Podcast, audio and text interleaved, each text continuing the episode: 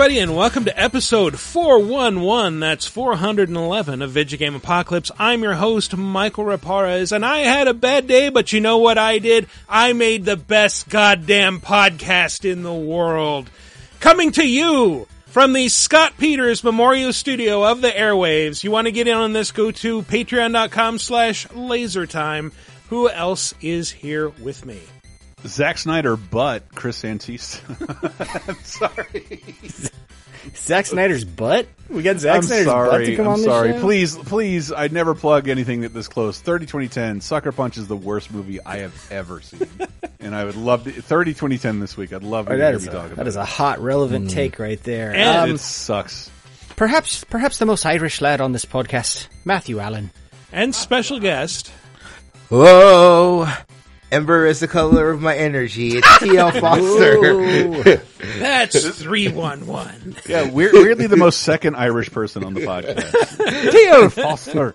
hey, look, TL. I I went to Foster. I went to so at work we, we all do everything Zoom meetings now, mm-hmm. and then on on March 11th I was like, well, I guess it's 311 day. So not only did I have a 311 background on my video meeting, I also integrated every 311 song I could think of in conversation, and it was an awful time that no one enjoyed. I'm gonna say, well, it's either with that, it's either the fast track to a promotion or the quickest way to exit a company. Like, there's no in between with 311, dude. Well, it's funny. Like the first time I got that job, like I, first time I started my new job, we go into a meeting and then they're playing Less Than Jake, and I'm just like telling the guys, like, "Oh yeah, I've met those band members because they're all from Yeah, man, this small, yeah, they're all from this small slice of Florida. So yeah, I've met them. Uh, red jumpsuit, uh, or yellow jumpsuit, whatever, like yellow card, like all these guys, like who would do work tours. Like I know these people, and like, yeah, I was really into the ska scene. Why were they listening to Less Than Jake in a meeting? Was the meeting in 2002? what the hell? Like, uh, uh, Our have- profits are down for the quarter, but ladies and gentlemen, Johnny Quest thinks we're selling. I have we have a boss and he he wants to do tune tune Thursday, so he puts uh or tune Tuesdays. He puts music. But I mean, we watched uh we watched the Grammys, the Grammy performance uh this week, the Anderson Paak Bruno Mars song, which I was like, oh shit, like this is really fucking good.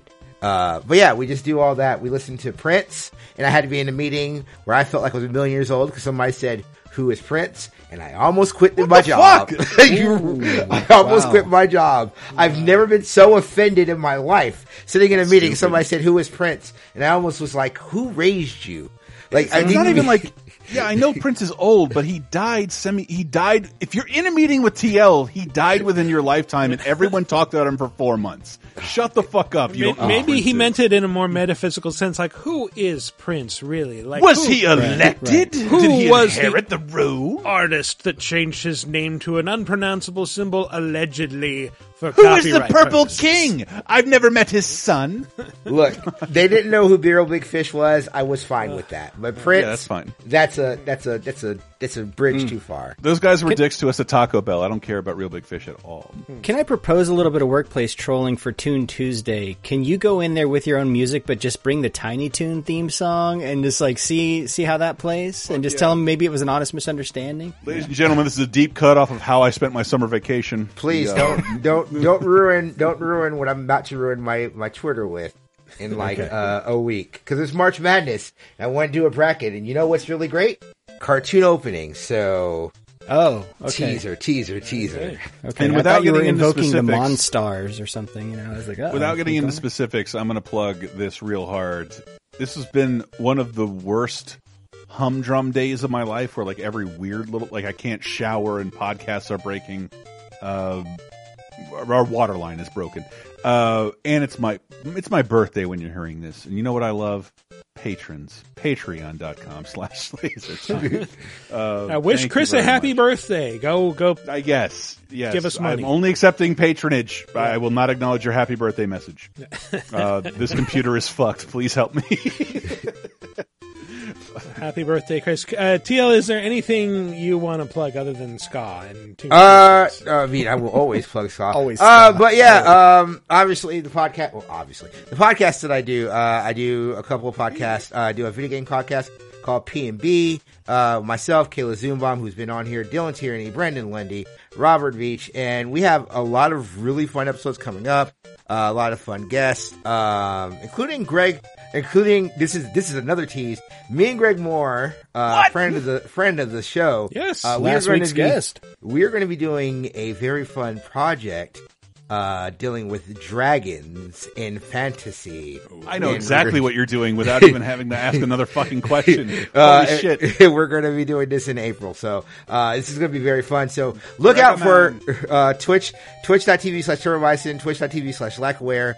Uh, we are working on something really, really cool. Oh, Um, and Maddie, Maddie, I meant to plug this just uh, uh, because people need to know off the top.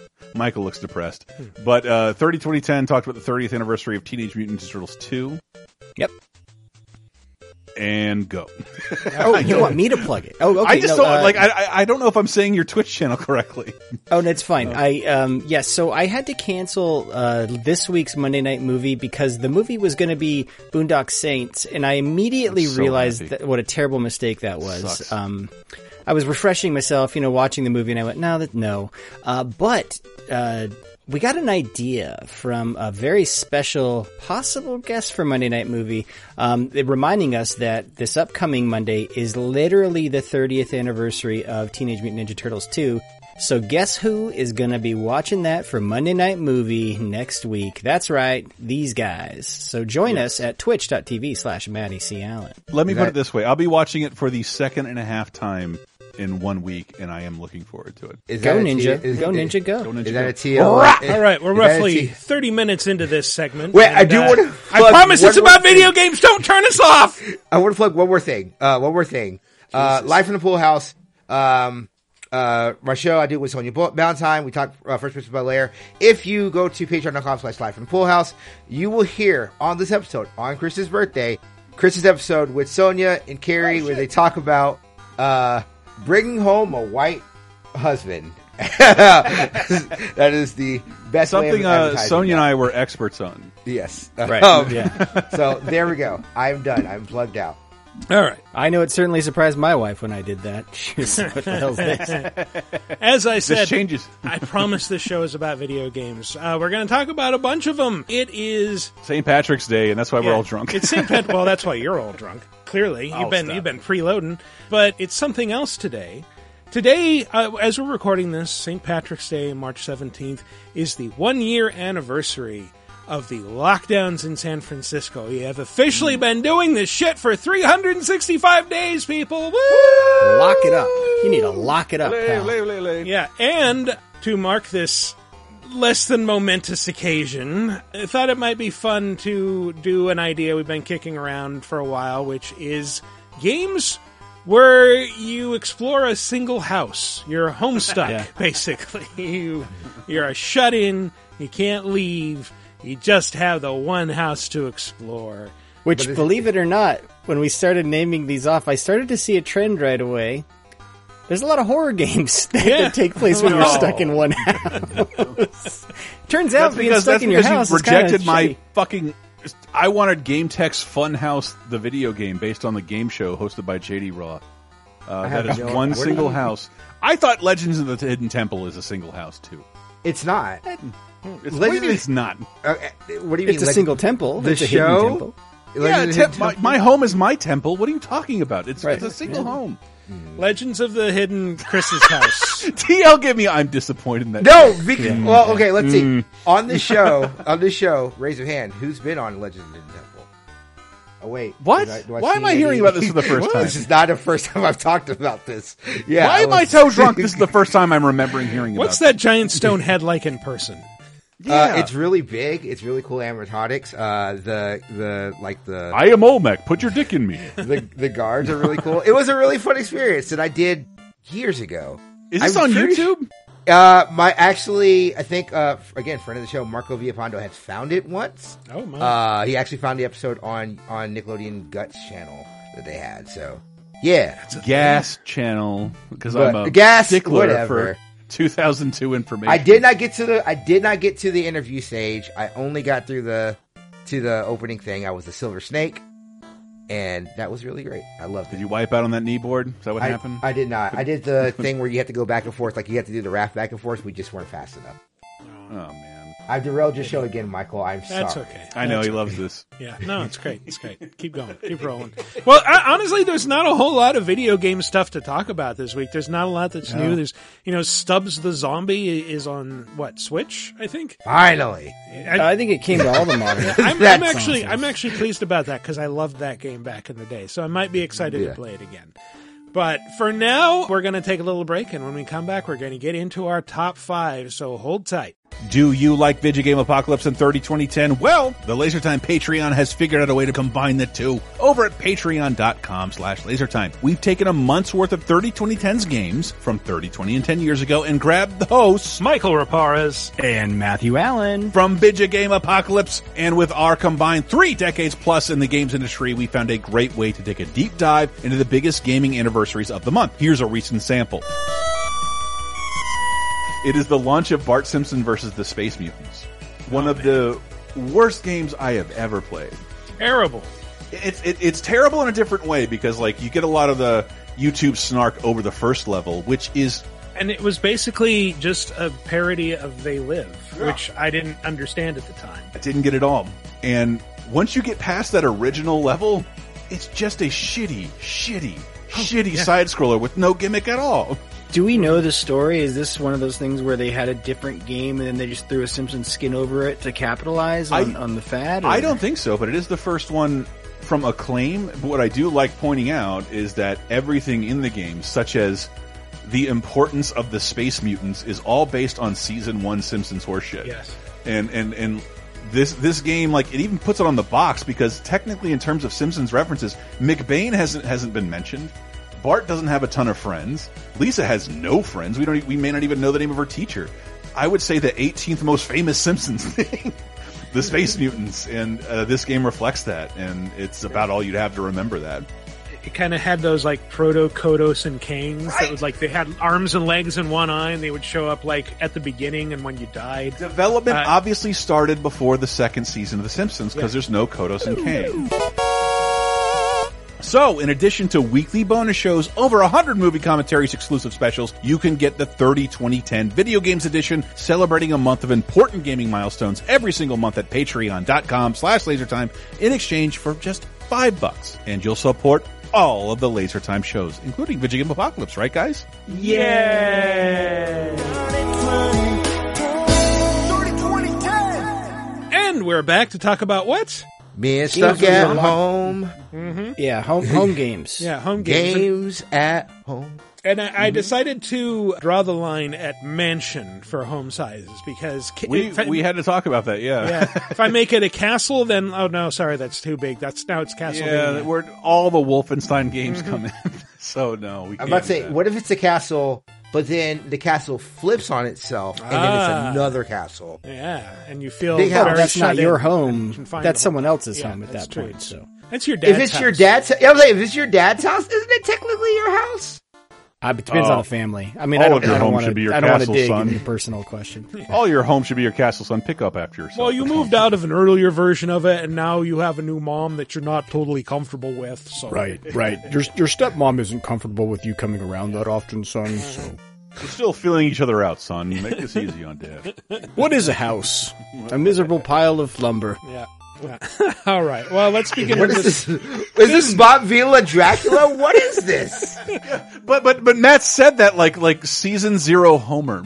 Uh, is- son, what what is a home but a frosty chocolate milkshake? All right. Let's start with. number five. On my door, a dull brass plate says Private Detective.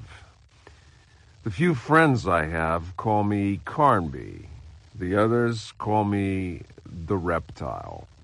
When an antique dealer called Gloria Allen contacted me, I slipped into my best shirt, holstered my 38, and got to her shop as fast as I could.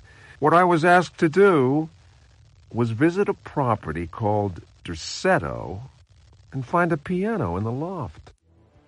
Eh, seems simple enough, right? I mean, you wouldn't expect anything too dangerous from a game with the title Alone in the Dark. Yeah, and, and starring a young Sam Elliott. Who was in that video? I was about to say, it's like, mean, is, is he Yeah. going to tell me about like hiding his watch in a POW camp up his ass? Like what? Yeah.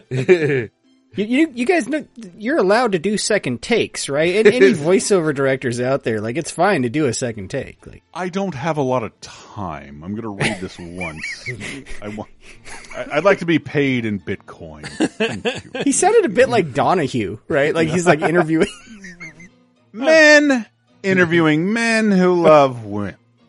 And- Can't really. Uh, yeah, it's it's 1992, so all you know, all bets are off in terms of, of voice There- acting. no standards. yeah, people didn't. Is have this the first? 90s. Is this the first Alone in the Dark or that that PS5 three one? We, This uh, is the very first Alone in the Dark, okay. Okay. where where I was there. I was there. I, I like. I had a strong opinion on Resident Evil because like I played this Yeah. first, Yeah, so did and, I. and and and it came out before Resident Evil, right? Years before. yeah. Again, this was 92.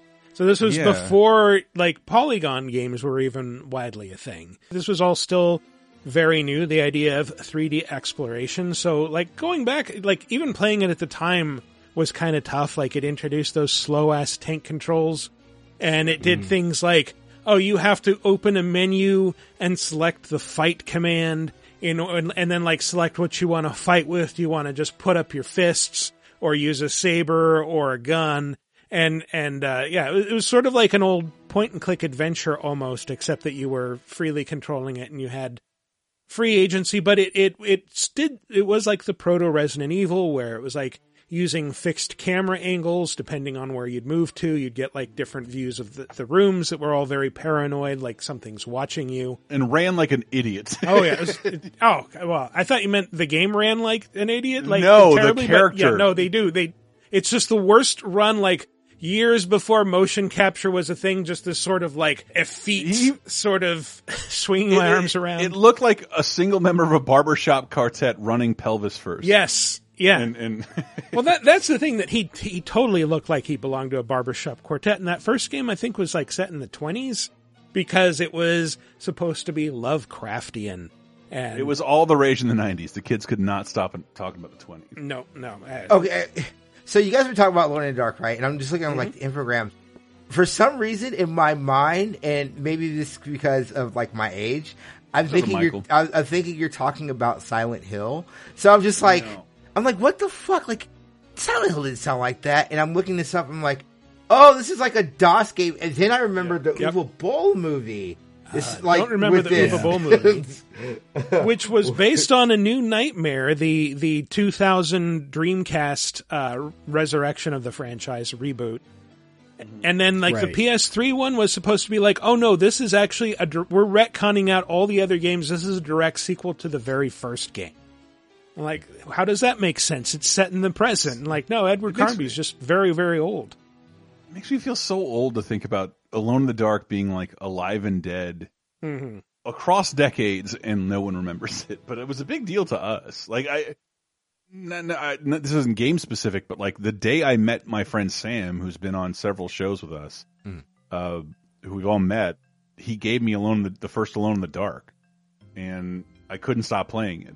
And it, to me, it's like it's it's like it symbolizes our relationship, and I feel like no one remembers the series. No, no. It was largely PC Yeah. in a time when PC game was gaming was really stratified. but also 3DO. I think it came out for 3DO, PlayStation. Now, I, I would ask you guys: um, i- Is this like is this one of those like, again, me sounding like you know a child, but was this like one where it's like half like FMV PC games, like like a Wing Commander No. or like Command and Conquer? No, there wasn't any FMV. It was just like the the voiceovers were just these static portraits that looked like a you know a DOS game of the time, and and then it was like went into the the 3D action. But uh, yeah, al- al- also like Resident Evil, the game that had arguably set the stage for, you could choose to play as a male or female character. There was Carnby, and then there was also the antique dealer who hired him. If you decide now she should just be the one to go in herself. That creaking old mansion with its unusual tales, its secret library door, the ancient upstairs clock. All those occult books that my uncle could not resist reading in spite of his fragile nerves. Fate had pointed its finger. The Derceto had trapped its prey. That awful Joe Mansion. Dusty, occult ridden. this game also was really interesting in that uh, in the the very first room that you go to, which is the the attic where the piano is, like as you're checking this out, thing like events move on a timer, and if you hang around too long, this thing smashes through the window and attacks you.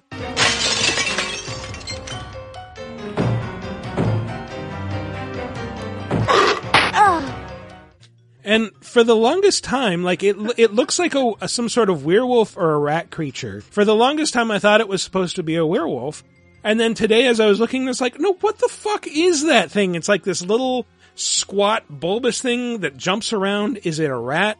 Is it a dog? What's it supposed to be? And I found out that the official name for this creature, which has a big, crazy, toothy mouth and staring eyes and is mostly made up of circles, is Zombie Chicken. That is the official hmm. name, Zombie Chicken. love, love that, love that Lovecraft lore.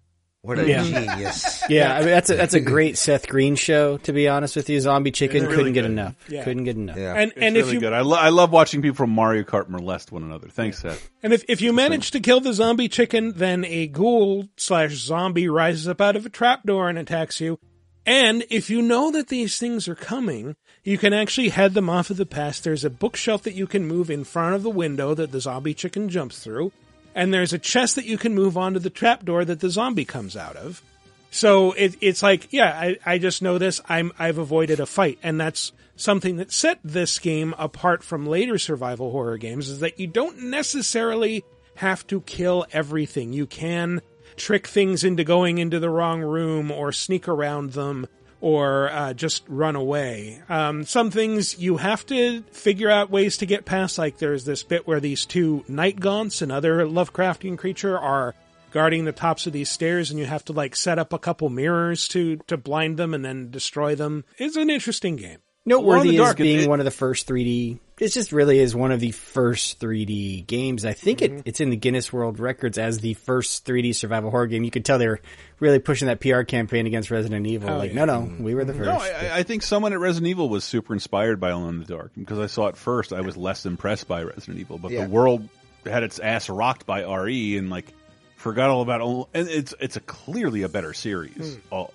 all throughout. Yeah, yeah. Yeah, yeah, the great Lord of the Dark series. But I, you know, I, I also, this may be a bit contentious. I don't think RE was a pure horror game as I think Alone in the Dark is like a survival horror game, right? It's one of those PCs like Resident Evil is kind of just like it's an action game that has horror elements, but it's never been a pure horror game like Alone in the Dark.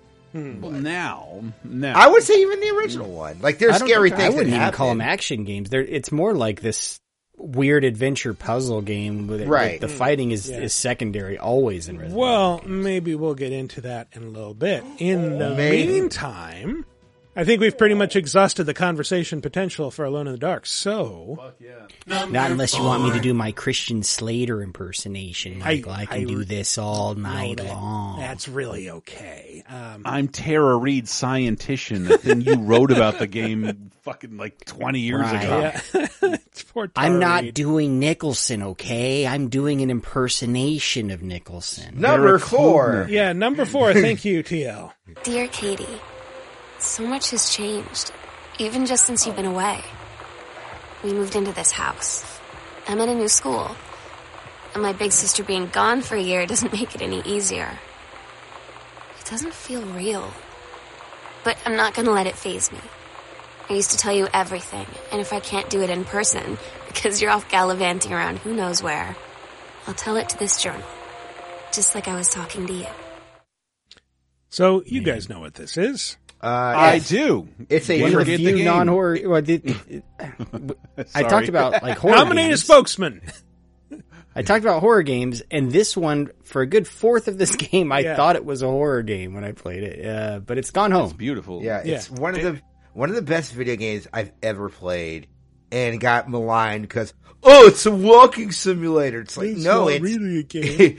it's like I played this whole game and Conan never came out. Not, not a video game. Honestly, like- got maligned by who? We don't care what those people think. Let's talk But, about I this awesome game. I don't But, care uh, what anybody with an anime avatar ever says. Uh, but I, I Never. would, I would think like the thing that makes this game so good is it, it, it asks you like it's like games like this where you have to reflect on yourself in the game Hmm. and you're playing this character. Like it is what role playing games like this isn't a role playing game per se. We don't call this an RPG, but that's what a role playing game is or should aspire to be. Like this game that makes you reminiscent and nostalgic about a house you never grew up in, but you have those feelings of like, oh man, I I can feel being there because we've all been in houses like that. Yeah, because there's there's evidence of familiar f- familiarity. Sorry, I've had a couple drinks. That was real hard to say.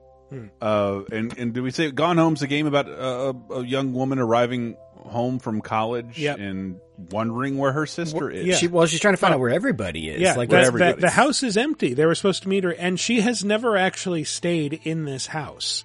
She's Yeah, she's right. been away for the past year, when which is when her family moved into it. So this is all unfamiliar to her. So she is discovering, like you know, just basically going through all of her family's stuff in an effort to find out what happened to them. You know, and it's after midnight. Nobody's here. The lights are all off. There's a huge storm raging outside. All the elements are here for horror. And Yeah. and yes, the game does play with you deliberately. It wants you to think that you're in a haunted house and something's going to jump I- at I you say- at any moment.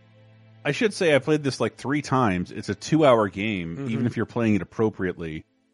It's an it's a horror game for like the first hour, and then you just get into like Yeah. a shit. Is my mom about to have an affair?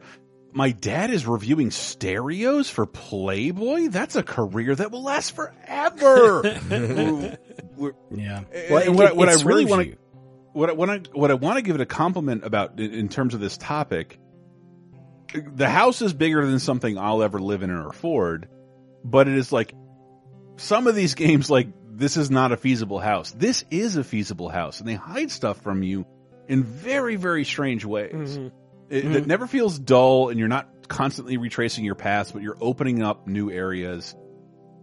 It's Yeah. it's weird to talk about it like a game because like you just discovered like half a room technically it, Yeah. like 45 minutes in but it's it's pivotal and huge and offers a giant clue to your family Well, it's yeah. it's quite like if you did it if you did an arc uh, blueprint of the the house it's not that big it is it is No, it no. may have two living rooms but it's like a four bedroom house with an attic Well, they block off like one side when you start, and then you, you Mm-hmm. work your way over there. But I think the trick this game pulls is it it it kind of has a couple swerves. The first first hour, like we said, is like you think it's a horror game, and then you think it's like a mystery game with like a really like complex dark mystery, and then really it's like no, no, it's it's just a very light family mystery. Like is, is what it ultimately reveals itself to be. But like there are, there are times where you're like, wait, there's something going on with the uncle, and there's that uh-huh. underground segment and all mm. this stuff, and it's like no, no, it's that's tried- all meant to. They tried to summon his you. ghost. Is this where it all went wrong? Right, right. But if, if if you've ever moved away from uh, your family, and by family I mean more than just your mom and dad, and you come back home, there's a lot of things they won't tell you in text message and text uh, or in, on a phone call, and you end up discovering that it's very strange and like a, incredibly interesting. I think it still is. It's one of the things like when we talk about like what you can do in games and like games as a medium. Like this is a this is like this is a narrative based game, and the narrative is not only what's written or what's saying through dialogue, but the stuff that you interact with in the world. It's just like it's it's the it's the thing that you want to tell a story in game. It does everything so spectacularly. Like you said, Chris, like you can play this for two hours and then like I could sit, have played this for two hours, walk away in like 30 minutes. What if I did this this time and mm. went back and looked at it this way when I walk through?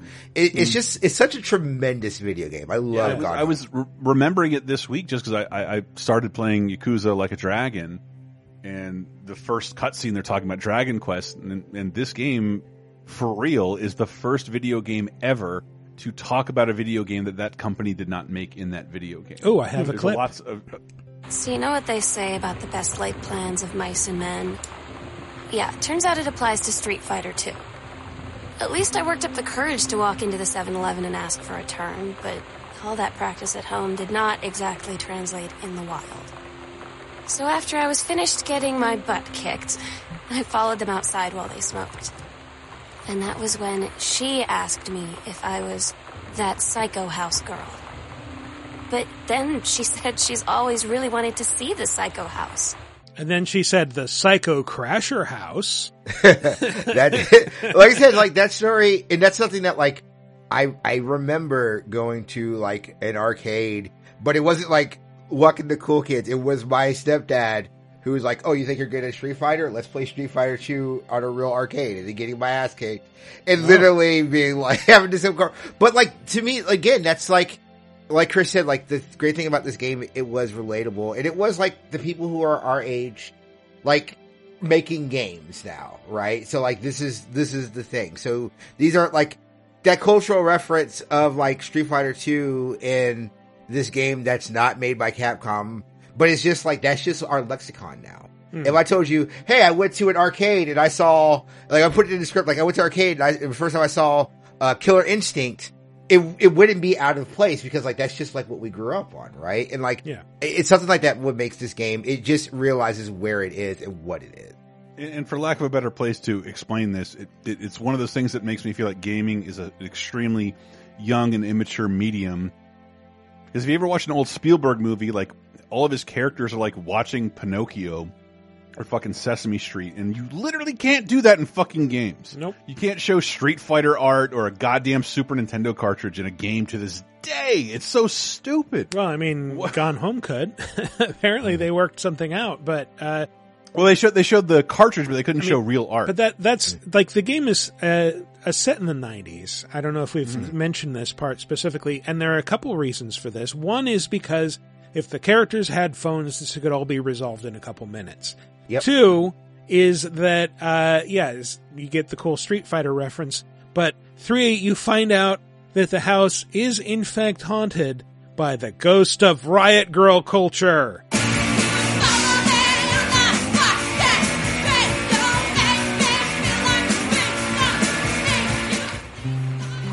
I don't get Lonnie sometimes.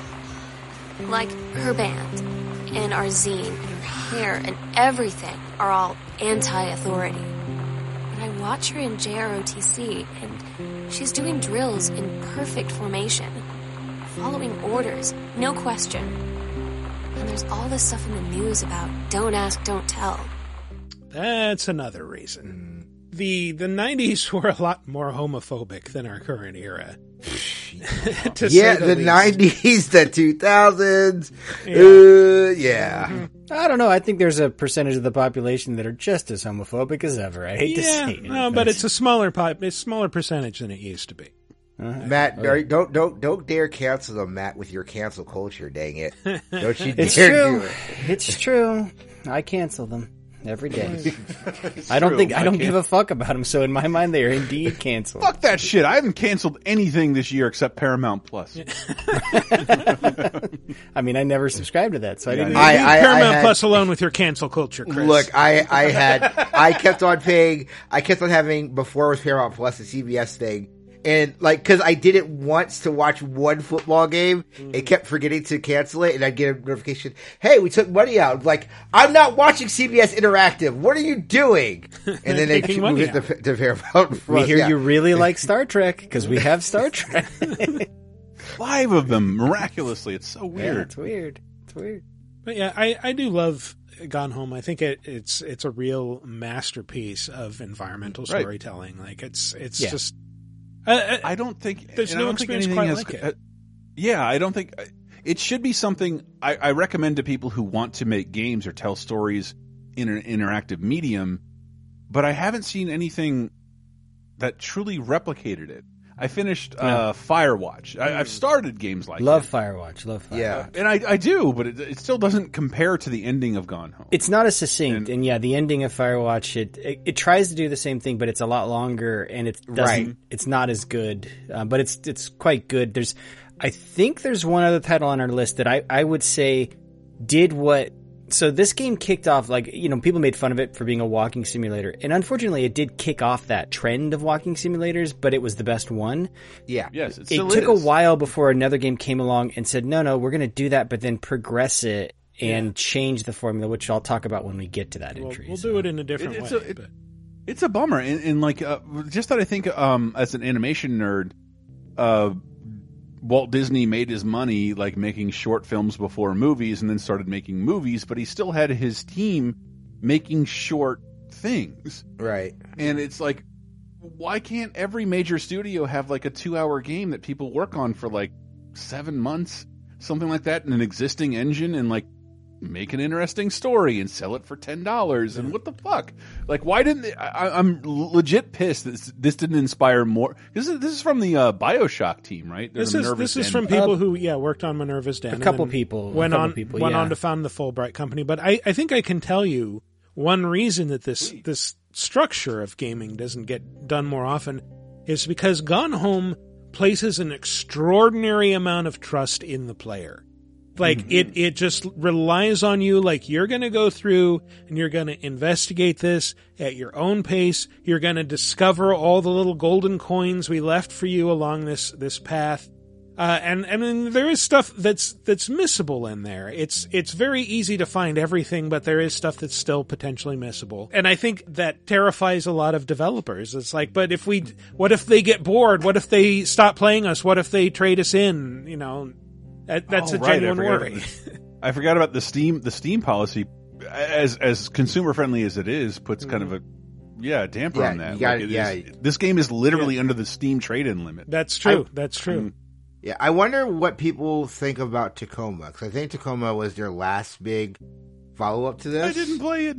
Not Right. as many people played yeah, it. I played Yeah. it a I little think they- bit, and I, it didn't it didn't hook me quite the same way. I think they made that mistake of we had a lot of success with our small indie thing. Let's do a bigger budget, bigger version of that indie thing. Like they they went like to space, like literally to space uh, with the sci-fi theme, and it was like it didn't have the same feeling for a lot of people. So Uh, But as a big cartoon nerd, the best Donald Duck cartoons were being made while Disney was made making all that shit that has representation in Disneyland. There was there were people cutting their teeth telling smaller stories in order to tell the bigger stories. There- there yeah, I mean, I, a- I know what you're saying. I, I wish more developers would do that. Where a lot of dev studios have like, here's our A team working on a thing, and here's a B team working on a thing, but they're usually two big things. Like And here we have have an we have a bunch of experimental team work on smaller things that we, you can we- then we have take a young untested from. team working on a small thing we don't Yeah. expect to make us billionaires. I don't understand why gaming doesn't do that. You know So who does here would that? I, will. Hmm. I will give them hmm. credit, and Michael works for them. Ubisoft does that. So the hmm. games like Grow Home, mm-hmm. Grow Yeah, Home true. is like this experimental small game that they then took a lot of those principles, like the things with the climbing in that game and, and gliding and stuff.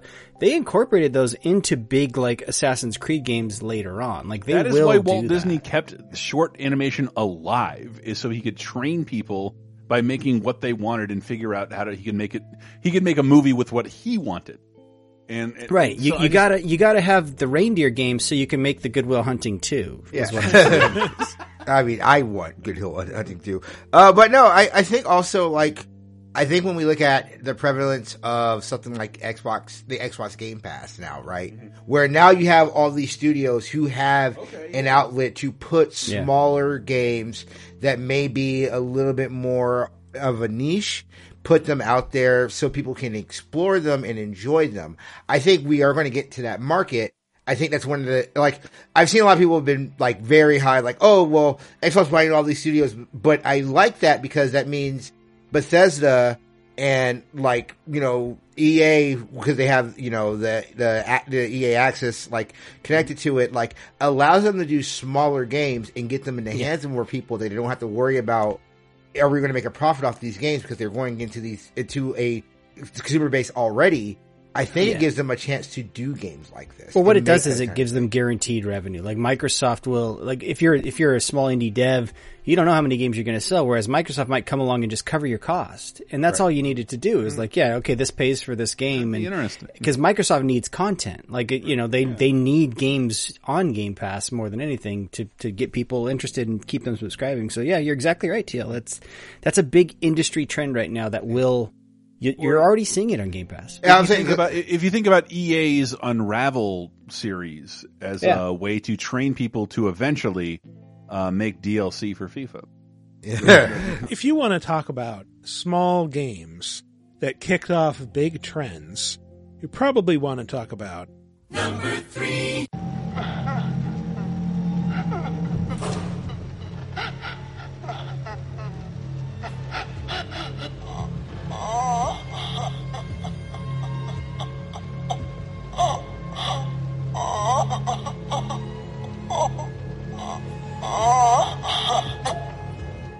Imagine hearing that coming from somewhere behind you and you don't know where. Imagine playing a voicemail from Michael behind you. Uh, like- I haven't left you no- voicemails like that for years. Come on. Uh, I, I would I would have to dig in if you've ever left me a voicemail. I don't think I have. I Um, have so many recordings of Michael on my computer, but you may never have left me a voicemail. no, no. Do you feel do you feel neglected? I'm going to guess completely wrong because I don't know what this is, and Okay. I'm guessing a game. I'm going off list for this. All right. Uh, is this Five Nights at Freddy's Five? sounds like it. sister location. It is not. This is PT, pregnant motherfucking teacher. Oh. Uh, I, I didn't have a PS4 when Uh. this game was out on demo. Yeah, for Same. I've never played this. 24 it is it is great and it's it's a really really weird experience because on one level you're just looping going through the same looping hallway over and over and over again but it changes subtly every time and uh, the changes get darker and grimier and more disturbing on each each loop that you go through It's Loop Hero. for example, you'll you'll hear like a radio report about a, a father who uh, just casually shot his family uh, over Sunday dinner, and uh, then you'll you'll hear the the same recording again, like the same radio message again on a subsequent walkthrough, and if you try to interfere with it, something might happen differently. son's door two days earlier. This brutal killing took place while the family was gathered at home on Sunday afternoon. Don't touch that dial now. We're just getting started. Retrieved the rifle and shot his wife as he was cleaning up the. You can't trust. The son came commotion. The father shot him too. Uh, so that that strangled crying is, of course, Lisa, the ghost that will show up occasionally. I think the first time that you see her, she's just standing still in the middle of a hallway, and if you take a step toward her, suddenly the lights all go out, and you just have to keep walking forward in the darkness where you just saw the ghost standing, while she groans and laughs at you.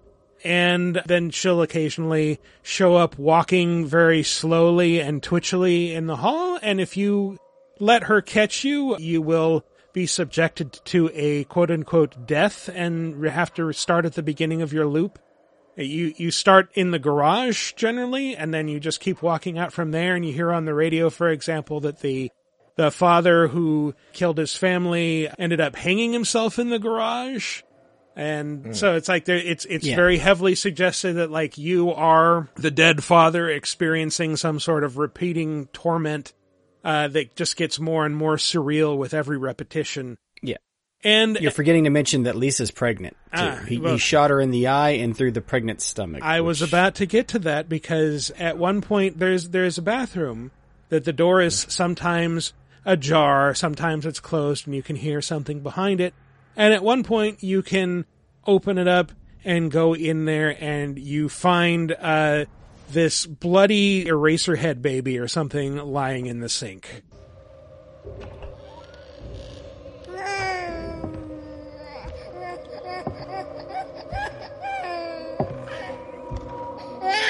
By the way, those aren't your steps you're hearing.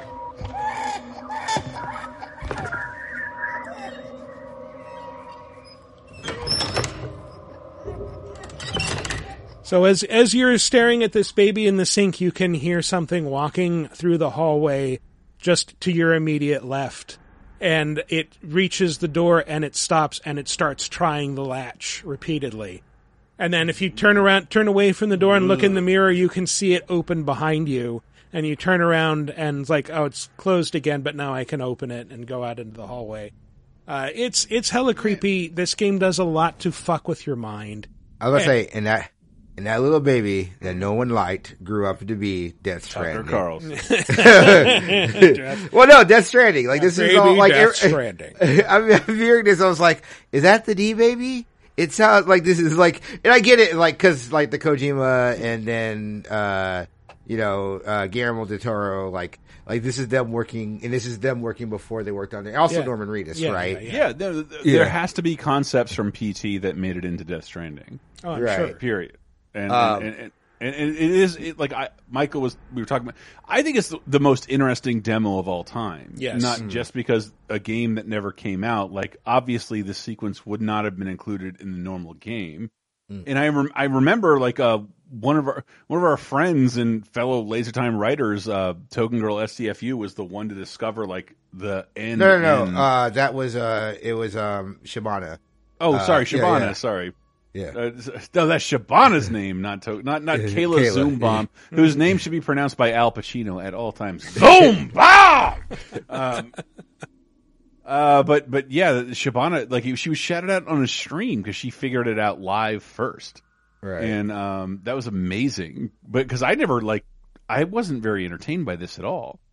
I did. I couldn't figure it out. Didn't bother engaging with it, and I've since then watched more videos about PT than ever playing it. And it's it's a game that was free. Yeah. I, It I love that. literally enhance, enhances the value of your PS4 if you sell it with it on it. and, and someone someone cracked it open uh, a few years ago and discovered that like okay so one of the the weird things about this is that you'll sometimes hear the voice of the ghost like as if she's right behind you and mm-hmm. you'll see her shadow and stuff and they figured out like oh she's actually stuck to like there's there's an instance of her character that is stuck to your back the Yeah, whole she's like a backpack. you will She's- never yeah. see her but she's always there She's Yeah, like fucking C three PO and Chewbacca, Yeah. man. She's just like right there your with you. The your whole character time. doesn't have a, a, a body, but it tethered to your bo- tethered to your body one foot away is this giant ghost you're very scared of. Mm-hmm. And it makes Have the you game. guys- Once they showed that, I'm like, I can play this game. I'm not scared now, knowing this ghost has been tied to my body. Have Have you ever seen the um the Lisa mod for a Metal Gear Solid Five that someone did? So you know how Metal Gear Solid Five has the guard decoys that you can blow up and they'll like shoot at it. See, they they put a Lisa decoy in there, but they would always like the way it inflates. It's like quite sudden, and it would like terrify the guards. It would like pop up out of nowhere and like make them jump off cliffs and stuff like that. It was awesome. It was like it made me wish I was like I I wish that was in five. Just like you know just have like a ghost decoy. Why not? You know. Is this the one game with like this isn't even a game that takes place in a, in a house? It place takes place in one part of a house. yeah It's like a hallway. Like we, one- we should one mention this was. A, did we mention that this is was going? It's a demo for Silent Hills that Yeah, never the- happened. it's- PT is it's- playable teaser, and and then Silent if you play it to the end, then yeah, you see a teaser for Silent Hills, which is Norman Reedus walking uh, in into like a darkened town. But uh, I, I say I said earlier, like this is very influential, and it is like it has kicked off not only like there are at least two or three games that have tried to be like this is going to be PT, but as a full game. This is what we, we think Silent Hills was going to be. Allison Road was one that, uh, as, as far as we know is dead. Like there hasn't been any news on it in years. Another one that came out, uh, last year actually was, is Visage, which I played a little bit of and very much seems to be like, this is this is like PT the full game in all but name. Like you start out in this garage that you then can't get back into and you're walking around this looping house and there's ghosts and uh yeah it's it's it's creepy but it it's also like um you know this idea of like you're stuck in this house you have a phone call from your neighbor who says you haven't left in 3 weeks it begins with a first person cutscene of you shooting your presumed family who are all tied to chairs and then shooting yourself it's just the bad dad game.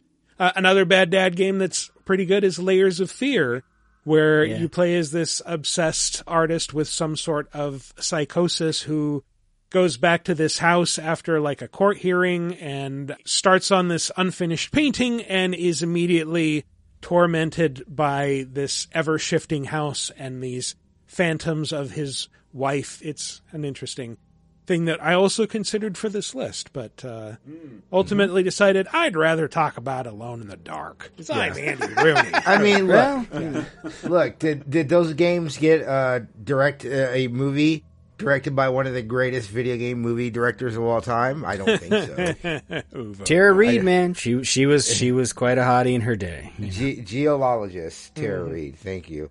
Um, no, it's um, oh, I've deciphered the Abkani's tablet. I you, free Patreon idea. You guys watch through those movies. Ten dollar level. There you go. Free Patreon. Like all the I would, Uwe Boll- I've watched all the Uwe Boll movies. I'm not doing it again. I would love to torture Michael with that. He had to do this Yeah. and to make him kn- to know what he's getting into and make for, him do it again. for again. an assignment that I think I thought up. So I did, did. it to myself. But I watched did you them get- all. I watched uh, uh, the uh, what was it? In the name of the king, a dungeon siege tale. Oh my god. oh, goodness. King Burt Reynolds, never forget. Oh, I'm, I'm I'm- thinking of Matthew Lillard. Yeah, He Ma- Matthew Lillard me! and Ray Liotta were great to watch on screen. I'll say that because they were just overacting to the hilt. It was Yes, and also like uh, I'm Burt Reynolds. I refuse to use an English accent. Let everyone else do that for me. Exactly. Maybe if theirs is stronger, it'll make me look more English because I'm going to talk like this. Like, I'm from Uh, what- Jupiter, Florida. What what'd you say your name was there, director? What What'd you you say? Um, uh, you, you. Nah, all right, there's you. no way he's next in the line of lineage. No. You ball, you ball's your name. All right, you ball. Um, we're gonna But- we're gonna do one more take here, and then I got I gotta go. But I, I would, I'm going to I slap would- my friend Dom DeLuise in the face. I would love to see what a full Hideo Ko- Kojima, uh, like Silent Hill game would be. Cause like I've, I have decided I've been, I was going to play through a, uh, translated version of Policenauts. Uh, cause I am like on that real deep Kojima, uh, grind right now. Right. And like, that real deep pandemic shit.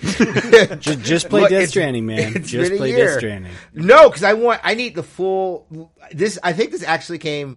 Uh, my buddy, uh, when his daughter was born, her her name is Zoe. At least not. No, her name is Zoe, and it, his his wife was going to name her Zoe Z O E, and he was like, "No, absolutely not. It's Z O Z O I E." And she's like, "Why?" She's like. Have you ever heard of Zone of the Enders? I was like, the, you're not going to call the baby Hideo Kojima's Zone of the Ender. So like, you can name her Zoe. So I, I, because of that, I decided to play through all of Kojima's games. And Policenauts, it's a really weird fucking game. Mm-hmm. Can, can I can I destroy some some Kojima mystique here? Sure. because I think this is fun, and there's it's been a while since there's been a rumor of some major publisher buying Kojima Studios and this, and, right? Like that's not we we haven't heard one of those in a while. Yeah, he, he's he's not a guy of a billion ideas. He's just one of the few people in gaming that was never be able to. No one could tell him no. Hmm. And that's that's that's rapidly shrinking. The ideas guy who can do whatever he wants. Yeah. He might not have very many ideas, but I have a feeling whatever PT was going to be, some publisher is going to pay to make happen without the Silent Hills name. Yeah. And that Yeah. game was called Death Stranding. I mean that that's the think so? rumor that keeps coming. Well, the rumor that keeps coming back up is that he's working on a horror game. Yeah, i- in that that those element, we will not have to wonder anymore. Or preserve our my white PS4 over there with a Frankenstein hard drive that like throw it away. I don't need it anymore. I got P. I don't ever need to P- play PT again. Hmm. And if anything, there'll be like a, a fun mode at the end of the game. Post credits, you can play a fucking version of PT. Yeah, I mean, I'm, I'm, sh- I- that's one of those things that is like, I wish game companies weren't so damn secretive because there's a story there that would be really interesting to know. And we'll, we'll only ever get to know like our side of it. That it's just like, we got this thing that was really amazing and we never got to play the full version. And they dismissed one of our favorite developers for reasons we don't know. Yeah. Uh, and like like, having having all of us worked at a can we say pretty definitive no there was never a silent hills game it's never like nothing has been made there's nothing you can walk through you, th- you I- think I- it was just I mean- PT and that like the, the rest was no just all design yeah and they, they they put they put him on the the name to revitalize this dead brand. Hmm. And like I'm- I'm literally do whatever you want with it without using any of the characters anyone cares about. Do whatever you want. I'm guessing what there is is like PT was was a what you would call a vertical slice in the industry. It was a proof Mm-hmm. of concept. Like this is how this game will work. There's probably some concept art of creatures from the game. There might even be a few 3D No, no, assets no, no. or two. Out I'm there, saying but- this this guy is king of the demo. The demo was different. You would never do anything like that in the game that would become Silent Hills. This Mm-hmm. game exists on paper. There is not Polygon One put into this this game. It's never existed. Uh, prove me wrong, commenters. I could be wrong, but, Yeah, but like that's the way I see it. Like I, I I don't think this ever existed. It was just a bunch of loose ideas. They're like, yeah, Kojima, go nuts. Don't leave our company for another year. We'll let you make a Silent Hills game, Hmm. and you can do whatever you want. And it clearly wasn't going to involve any Silent Hill lore. Unfortunately, it's And- not only behind that like screen of game company secrecy, it's Japanese game company Ah, secrecy. yes. So we will fucking never know. But But I, but having worked on that line, I'm positive there's nothing of this that exists. Hmm. All the ideas Kojima ever had, he put on paper, and they're going to put in whatever game he has coming out. That's what I'm saying. Look forward to what Silent Hills was going to be, and whatever batshit thing Sony sinks a bunch of fucking first party money into. Sony's TP, teasable playing. Yeah, look forward to Rick and Morty commercials from whatever Silent Hills was going to be. Yeah, yeah. And I, I- but also like uh, going back to the layers of fear example that uh, I did read that like apparently Bloober Team, which created it and its sequel and uh, the Medium recently on Xbox Game Pass, uh, that they they saw PT and they realized that like you can make an effective horror game and it doesn't have to be traditional survival horror. It can be something like this and people will still like it. Like Yeah. it will be popular. Yeah, PT is 95% psychological horror, Yeah. 5% creature horror. Like mm-hmm. Lisa only shows up a few times, Yeah. you know. It's, Yeah. Anyway, we should probably move on to something far less frightening. Number 2. What? What is this? What? What is it? Blood. Really? Jill, see if you can find any other clues. I'll be examining this. Hope this is not Chris's blood. Well, you wanted to talk about mansion. yeah, number Well, two. I what- like what, it. What, what this makes me realize, and um, I want to talk about our dearly departed friend Brett Elston, who's died from podcasts. of course. Um, but again, a great guy I talk to all the time, and He he was fine. Is the, that's that's all his obituary Uh, will say. But he had he had the brilliant idea when we were working at the Games Radar to ask Capcom, "Why is this called Resident Evil?" And and the answer was not interesting, but the world didn't know it up until like Brett bothered to ask. And it was called Biohazard in Japan because obviously like uh, umbrella chemicals and zombies. Uh, it- Resident Evil was the the name of the game because an internal contest was held with Capcom USA of what sound sounded coolest. And and I, I'm only mentioning that because the the person at Capcom USA saw that it took place in one spot. Oh. So Re- Resident Resident Evil should not have been the name for a fucking series this big that does not stay in one place, Yeah. but was was literally called that in America because the Biohazard band is such a dick. Um, it's still called Biohazard in Japan and I think in the UK, but Resident Evil, uh, one, it's a great No, name, it's- it's- inarguibly, it's Resi for the in first the Resident UK. Evil. Resi. in the Resi. UK. It's You gotta play the For, Resi. but, but going for the the first loose. Resident Evil, it's it's the best name of all time. And then now I sit here and like, man, Biohazard is such a better name for this stupid fucking series. I'm- yeah, that has gone all over the place. for the series, I think actually, here's my defense that Resident Evil works so much better, especially for that game for the conceit at the start of that game, like as a name, because you don't realize about the like the gene the gene bullshit until like later on in the game, right? Like you It's true. find Biohazard out, is a spoiler for that game. Yeah, right. It's, it's telling Oh it's shit! I chemical didn't think about it like that at yeah, all. like I was thinking Resident about, I was Evil thinking about it as in like rules. As in like what Resident Evil be, like once Yeah. we get to Resident Evil Six, where I'm playing as seven different characters across the, the like the galaxy, mm-hmm. and Yeah, Resident Because Evil. my like- favorite parts to, of every Resident Evil game, it's it's usually toward the beginning. There, there's they hint at supernatural stuff that usually isn't the case. It is just some chemical fucking Right. bullshit biohazard stuff. But it's like that's what's kind of cool about Resident Evil One with all the weird occult puzzle things and stuff like that. You're like, oh, is there is this more than just this weird outbreak? You know, but it's BOWs, bioorganic weapons. Yeah. Yeah. I Yeah. I, I I remember getting Resident Evil when it first came out, and me and my sister losing our shit on the FMV. Like that's the thing. Like everyone brings up these quotes, and that's fine. But I love the FMV stars like intro where they have all the like they do like the weird '90s cheesy posing. Mm-hmm. And I'm just like, that's that's the pinnacle of video games. Like right there, I, I hear the Capcom logo, then I see the stars like members coming out and posing, and I'm just like. Can video games get better? I don't think so. It it just peaked right here. I remember in conjunction with Alone in the Dark, Sam and I had played Alone in the Dark together, and they were playing Resident Evil, and the FMVs pop up. I'm like, wow, this is new and stupid. And I started like mocking it MST style, and like we've known each other for like eight months. He's like, "Can't you ever take anything seriously?"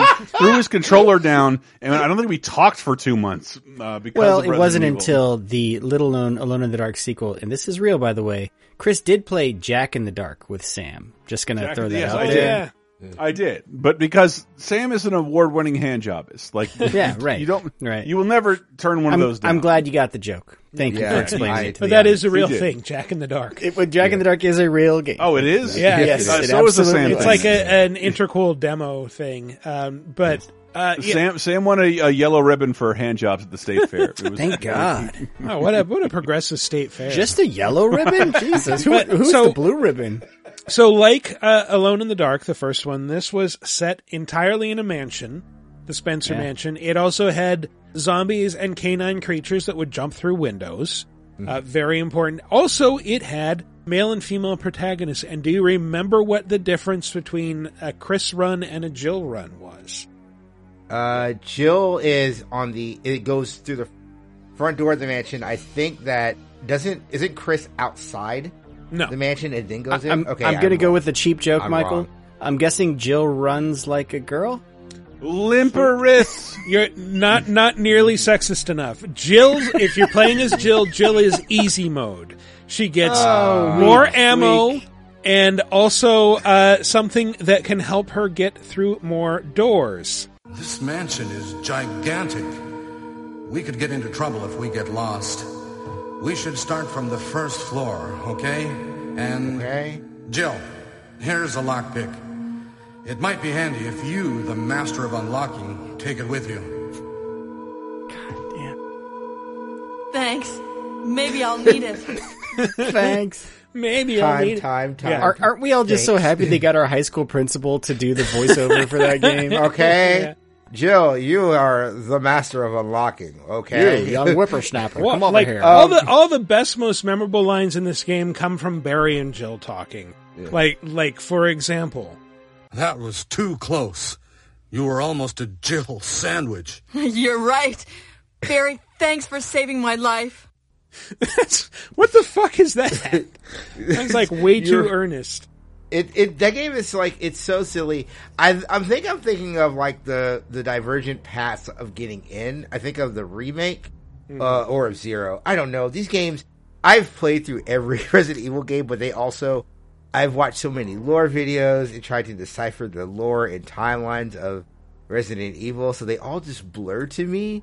Uh, but yeah, this game, like, you're in the Spencer's mansion, you're doing all the stuff, and like, it's it's so it's so like weird and confined, but like also it wasn't horror to me. Like I'd played Silent Hill, I'd played you know like actual horror games, mm-hmm. and like I would play this, I was like, oh, this is a really cool adventure game. Like Matt, you're absolutely right. This is the this is a point and click adventure game, but with a controller and tank controls, right? yeah, it's Like- more about managing your inventory, saving bullets, and and there's a Well, that's the couple jump survival scares. aspect. Yeah, there's Yeah. a couple jump scares with the dogs, but other than that, it's really not scary. It's yeah. I mean, yeah, it's kind of scary in the 90s when you're doing it for the first time. Uh, also, there was an excellent uh, HD remake, or and it was an HD at the time, the GameCube remake, which later became the HD remake, which, which was just called Resident Evil, Hooray Confusion. Um, yeah, you said in the '90s. That was actually my first playthrough of Res- the original Resident Evil. Was that GameCube version? The GameCube and one. uh, I'm really glad I started there because that is known as kind of like now the version. definitive It's, version. it's definitely a better It is. version. One Although of the it's- things- Steam, not the Steam confined to version one of that game is The Steam version of that game is the better version. Yeah. the superior. Uh, the what I loved about the GameCube, the GameCube one is, uh, cause me, I, I don't like Resident Evil 2 PlayStation as much because like when it came out, I had also gotten tired of tank controls. And one of the great things about the, the GameCube one is you can use the triggers to kind of do like that, like to do like the, the movement for the tank controls without having Right, to right, right, do the yeah. fucking tank controls. Like I, I'm not a fan of that. Like those games, like they are a time and place. When I was Yeah. 10, when it came out, good. Me at 30, I would throw that game in the trash. I, but I love even it. all even dumb two about it. kind of stays in one spot with the police station for most of Yeah. that game. You know, I, I thought about seven for this too, because like, Yeah. well, for for a lot of it, you are exploring this one house, but really it's like a farm compound because you'll also move to like the boathouse and the guest house and the trailer Yeah, and the, the in the barn and all these other areas. But um, Yeah. but for a while, it does feel like coming back to Resident Evil's roots with this big, elaborate, trap-filled house. And one of my favorite Yeah. bits is there's that like shadow puzzle lock that you have to Yeah. get through this door by shining this thing in the right place. And it seems like one of those like occult mysterious things. And then you find like an invoice from the contractor who had to install it. just about to bring that up. That is my favorite part of that Yeah. game. Is there's like a contractor, and they're kind of going like it's like they're they're commenting on like it's a little weird that we're doing some of this stuff, and I'm like it's like a note from the contractor, and I'm how like this practical is awesome. is this really? Like, you to- ever turn on around a your own light with an eagle coin? Like this is Yeah. fucking weird. It is. like- that's exactly what they say. It's very strange. It's like, hey, Spitz, look, look. Okay, I understand you guys wanted to build us this house. Want us to build this house. Really great. Um, however, your your rear entry, um, it's a light puzzle. I have to shade a light to there, and then it unlocks the hinge. I don't know if this is a good idea, uh, but you know, if it's That overcast, lady's in a wheelchair. What if I just put a clapper on it? No, you want a coin that shine? Okay, we'll do the shadow thing. You're the boss. Oh man, This is- it's a really. I think, I think, I think seven does it. It absolutely counts. It, it is. It's several houses, but it is a Yeah. one mansion complex. you I, know. obvi- I I think Seven's a better game. I also think it's Oh, yeah. a lot scarier game, and I think the Ah, villains scary. like Yeah. I I really liked the family aspect of the villains, is why I'm really excited for uh Village and other reasons, but that's main. Um, but I really like. I He think wants to fuck the big lady. he said it. I. I, I have not. I have not denied that. Um, but I thought that the fucking, I thought like the the twist that Wesker, who's like a little like whiny shit in this game, is like the big bad with all these other people. You have to fight the tyrant. Like it's, it doesn't feel great. Like it's not like this. To me, it was never a big moment. I was just like, oh, I, I guess big zombie. So I've never thought of Wesker as the big bad. He he is the pawn of the Consistent corporation of this. The corporation is the big bad, like Umbrella. Like Wesker I mean, is, is yeah. just kind of like in their. one, but he eventually kind of takes over. Yeah, I mean, like you have to. Uh, we're looking at it now. You have to take in all the stuff, like all the times of them making like, yeah, you know, Wesker, that guy that died, that a tyrant absolutely killed. What if he came back and now he has superpowers? Seven minutes. Seven minutes is the the longest I've been interesting. All right. I, I, I don't mean to say that. Like I, I just started playing seven, and I uh, hate it for the same reasons I like the original. Hmm. Uh, Hmm. The uh, unskippable cutscenes, and like I don't know how many bullets anything is going to take, so I just start firing all my shit into everything I see, hmm. and, and there's no, there's no like, there's no like enemies really, other than like bosses Yeah, in the beginning of, of Resident Evil Seven. Yeah, seven's a lot of anticipation where you think a lot of bad shit's going to happen. Seven It's is the fucking- scariest. and then bad It's shit happens rad. later. yeah. but- It's fucking rad. I- i- If you haven't played seven yet, do it. Like I- I'm having a great time with it, and it's very hard. yeah. It's it's the thing. Like I think it's the thing that we talked about with the other games previously. Like it has elements of Gone Home. It has elements of like of these things of like the anticipation of PTs, right? Like mm-hmm. what is the anticipation of you going to these things? And yes, there are these big boss fights, but they are very few and like it's not. That's like those are the big fights in the game. But like your fear is I have to go find my wife, and I'm in this fucking weird ass swamp house. Like, Yep. what the fuck is going on? What like, Seven also did is it had like themed areas for each boss, which was each family member, right? It's like, oh, the mom is the weird insect lady, so this part of the upper floor is all these weird insects, and like the dad is this weird guy that you're gonna have a chainsaw fight with in this Mm-hmm. underground part. It's like, and then you're also gonna have a garage fight with him, and like, and Yep. then there's that weird ass brother who Yep. just likes blowing shit up. You know, Mhm. it's and blowing you up. And yes, Well, I yes. mean, the, the only consistent thing with Resident Evil is destroying everything with a rocket launcher eventually. eventually, Mhm. and the, fi- the final moment will be rocket launcher. Did, Um, did did anyone play the DLC from Seven? Did it take you outside the house? Did it take you new places? Yes. Well, I mean, Did like I, the the the Chris Redfield one, I played briefly, and it took you into these caves that I think are either under the house or adjacent to it. Mm. But yeah, All via videotape, I'm guessing. Well, that that was the other thing we talked about Resident Evil. Even one, it's this house, but then it gets really big because there's all these underground complexes and stuff that you can go to. So it's Yeah. it's never just like a house. It's, a nice something I- like have, I I watched House of a Thousand Corpses when um uh what's his name died. I'm losing Yeah, all Captain the names. Spaulding, but that guy. I Captain remember Spaulding died in like yeah, like it didn't it wasn't crazy at all like Resident Evil 7 after watching that. Like uh yeah. Yeah. Mm-hmm. Yeah, I don't know. Like I said, I, I, I think is Resident Evil the first one. Is that where the giant spider is in the cellar in the first game? I And mean, you fight a giant ass spider. I know that there are I- giant spiders. I, don't I know, know for a one. fact every PS1 game was required to have a giant spider in it. Yep, Everyone saw it. So- Everyone yeah, saw even- it. like From Destruction Derby to Crash Bandicoot, you fought a giant spider. Yep. Absolutely. Well, it's easy to animate with those polygons. Yeah, polygonal legs. Man. You can, you can finally get all eight legs in Yeah. there. It really is a cinch. It- How is this number two? Because this is number one. Number one. I lived here until I was 11, but I wasn't allowed inside half the rooms. Inside the mailbox were bills from seven years ago, marked urgent, open immediately. I hadn't been back since my brother Lewis's funeral. In her will, my mother left me a key, but didn't tell me what it unlocked. Maybe she thought I'd know. Or she thought that the mystery would be enough to bring me back.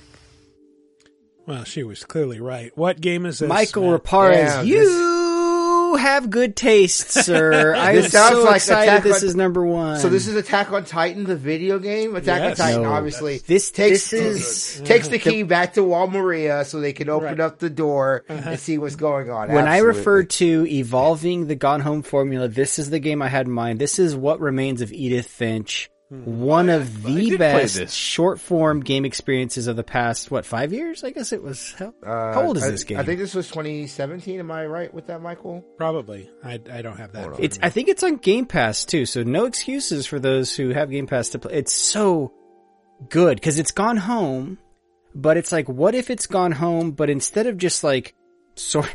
By the way, we, we didn't mention this was gone home.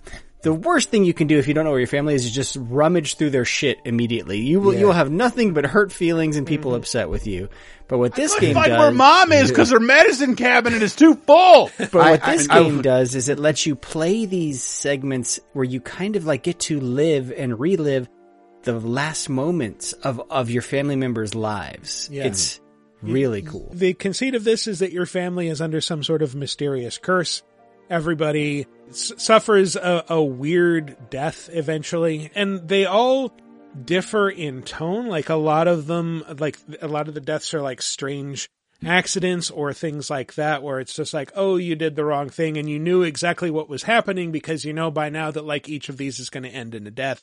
So mm-hmm. it's it's sort of like dangling your legs over a shark tank and not being able to remove them. Uh, but uh, so, some of them get like really weird. Of all the stories people wrote about Barbara's death, I'm surprised Edie saved this one. The comic book. Old Jack here with another ghastly tale inspired by America's most unfortunate family. I'm calling it The Surprise Ending of Barbara Finch. It's like an you're you're playing through an EC style like the the the art style changes to look like a comic book.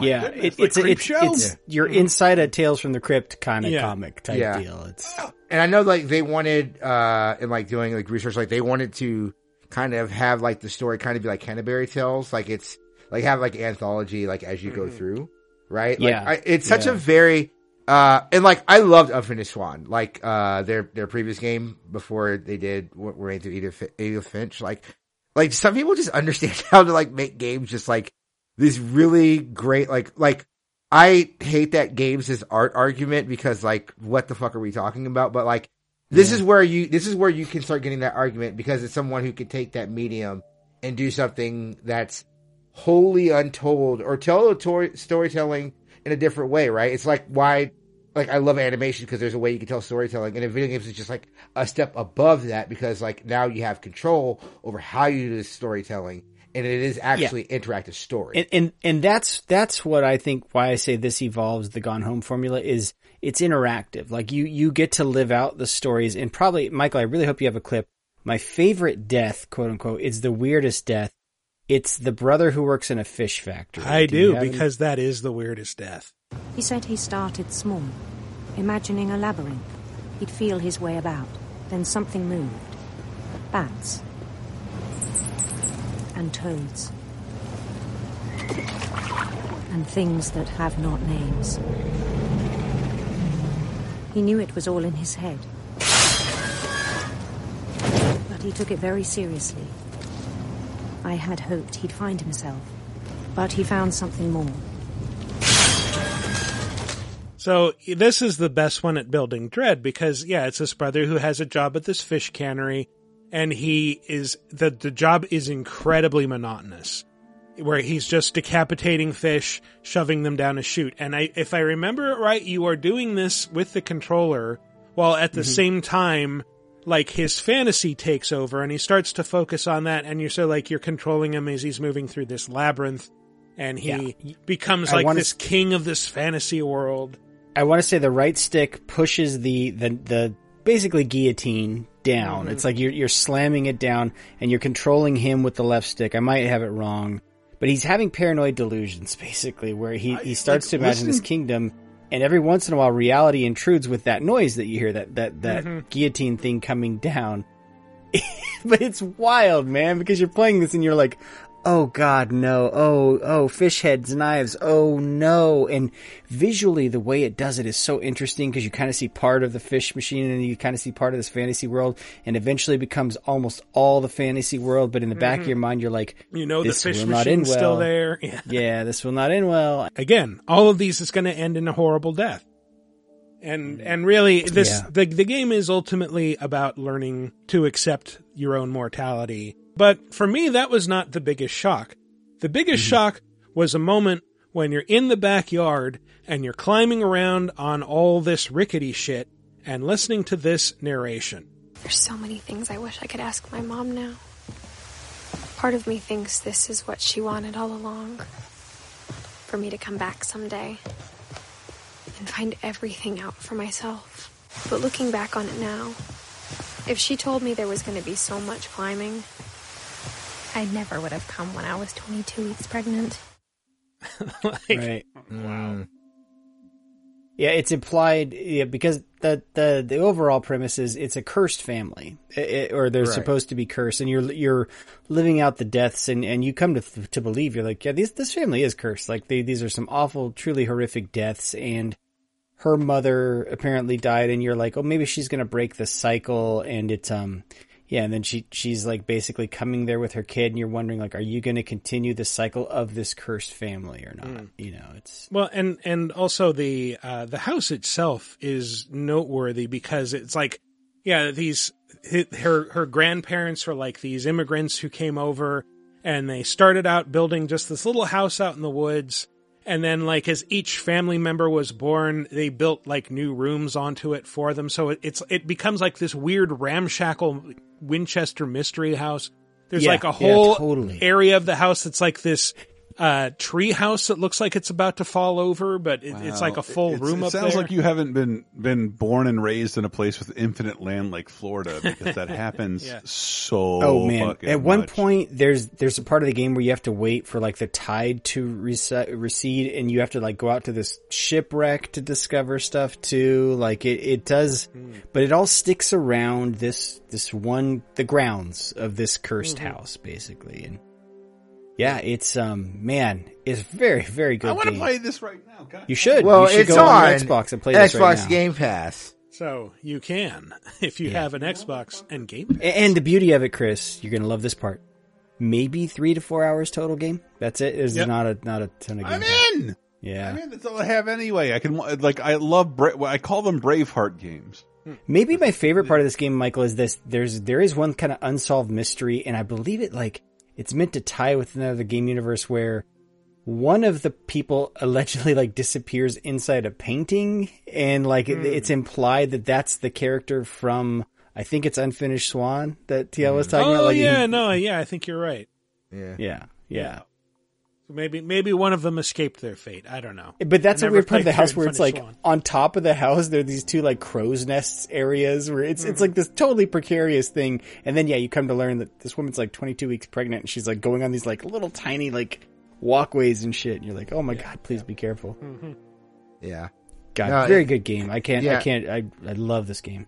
Giant Sparrow. I I wonder, man. I wonder what their next game is going to be because I every game they they've done, I've just been like, no, this is really cool, and I'm going And different. I'm going, yeah, I'm going to just enjoy it. Like Unfinished Swan, I think I just cried. Like at some point in that game, I just fucking just bawled after playing Unfinished Swan. Probably. It's Probably. a fucking a good good game. I did from being out of money and bored. like- oh fuck you! That game rules. Like- I love that game. That game rules. Unfinished Swan's a very fun game. Though I do remember when that game came out, because fucking wrestling fans. Uh, it was like around when Bray Wyatt. That was me. Bray, yeah, it was the he had inspiration for Bray Wyatt's pants. those, those weird fucking crows pants, and it was like, oh, Unfinished Swan fan. Uh, Well, this has been a very long top five, but we hope you had as much fun listening to it as we did getting through it. I'm gonna die. But yeah, who who thought that we could wring this much conversation out of uh, I haven't had dinner yet. Game set in a single house? Uh, on that note, we're going to take a break, and uh, when we come back, we're going to talk about some new releases, question marks, some news, some other stuff. So stay tuned. I must go back to my room and make my day complete.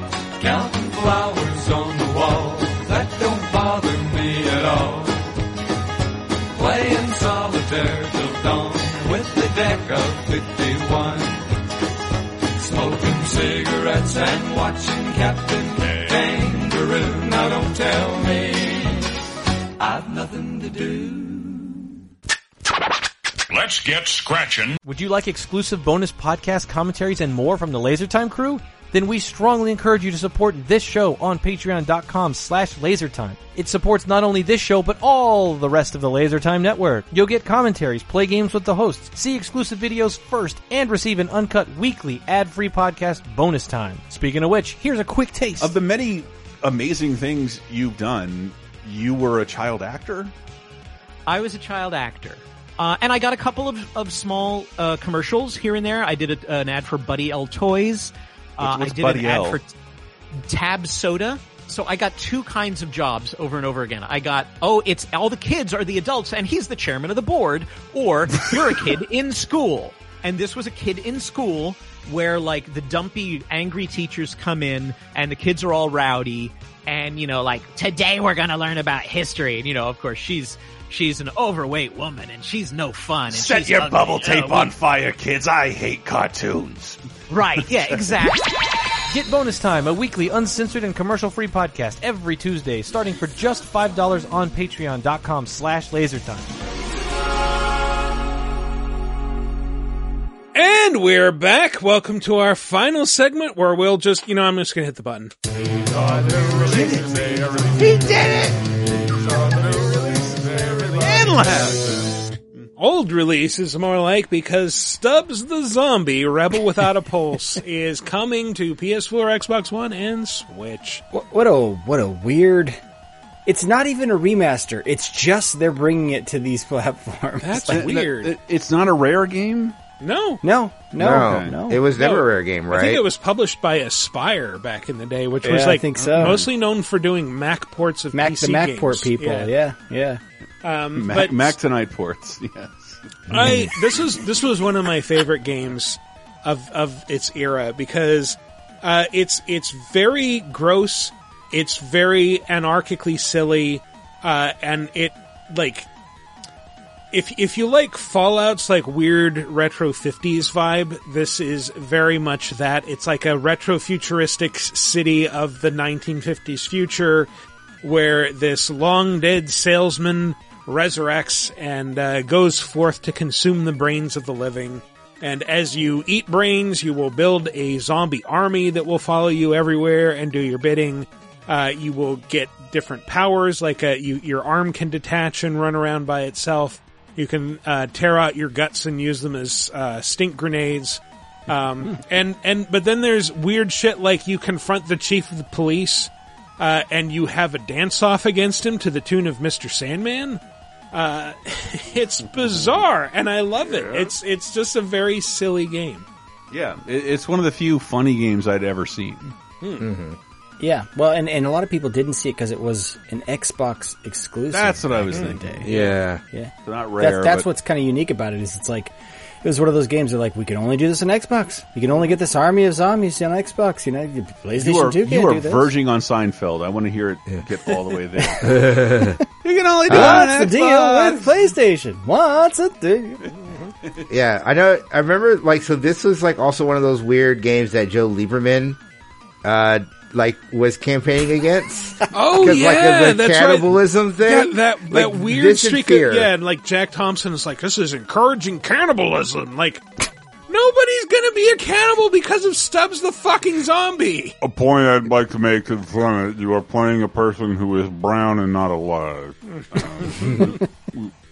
Joe Lieberman sounds like Droopy all the time. Our children will all be zombies. They will be Wow. awful. I wish that guy was dead. Why is he not dead? Is he still a Democrat? What's going on with that guy? He's Uh, he's I an think- independent and then doesn't doesn't run anymore.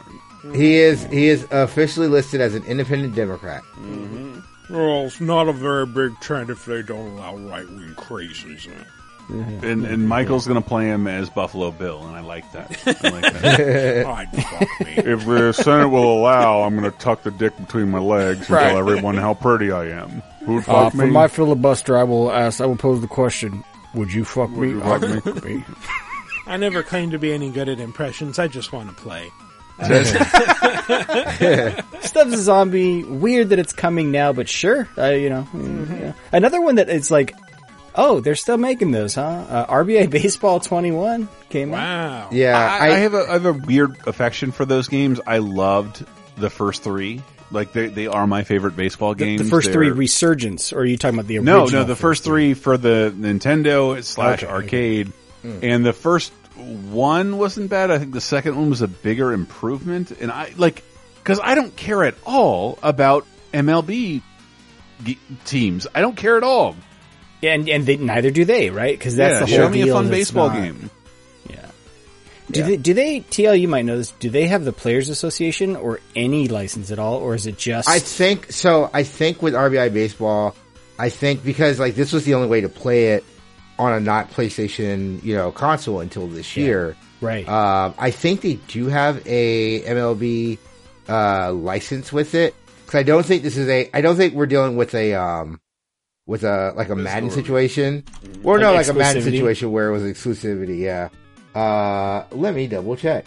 Uh, but yeah, no RBI baseball. I just don't know. I don't know who this is for. Like that's kind of It was for me and fans. Dave, and we were both like, "Wow, we're really let down." I gotta keep making more of these. But that, I, I- I love the the brand is as strong with other people as it is for me because like it, it was the best baseball. I remember like seeing a PlayStation baseball game and like, wow, I I would I would be so mad at a relative for buying this for me. This is the worst. RBI was uh really fun and, and really uh, intuitive.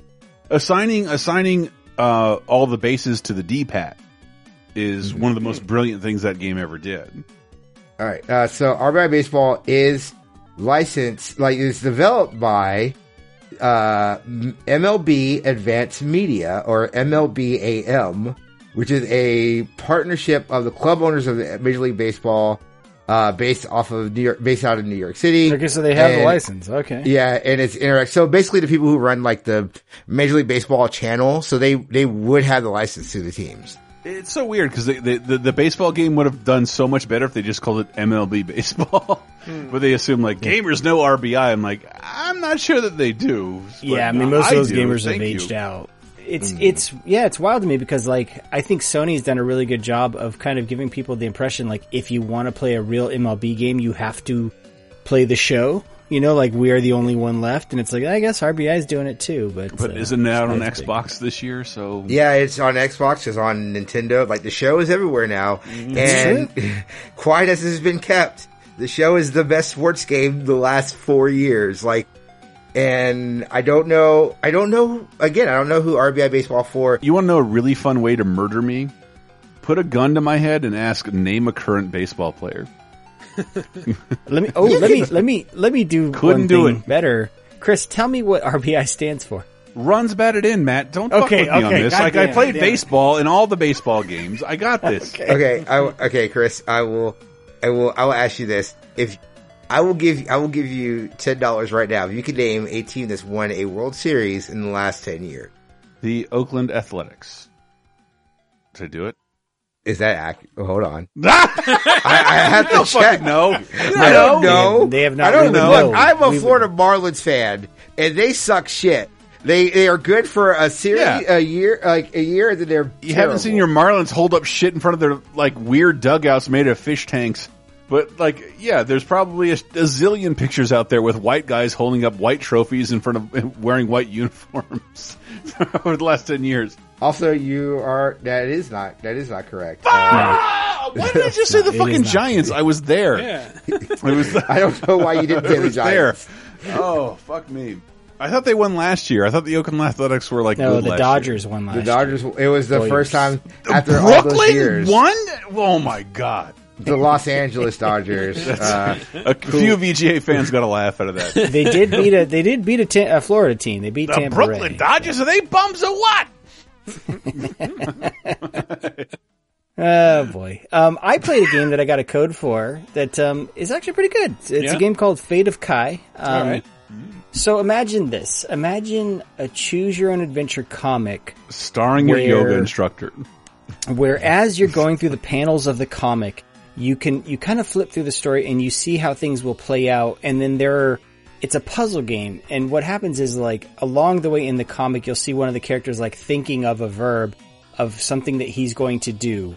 And then depending on what that verb is the comic will play out accordingly. And so you will maybe have to kind of like rearrange the verbs in these panels to get the story to progress the way that lets you keep progressing the story right? So Like like like Baba Baba is key mixed with Comic Zone.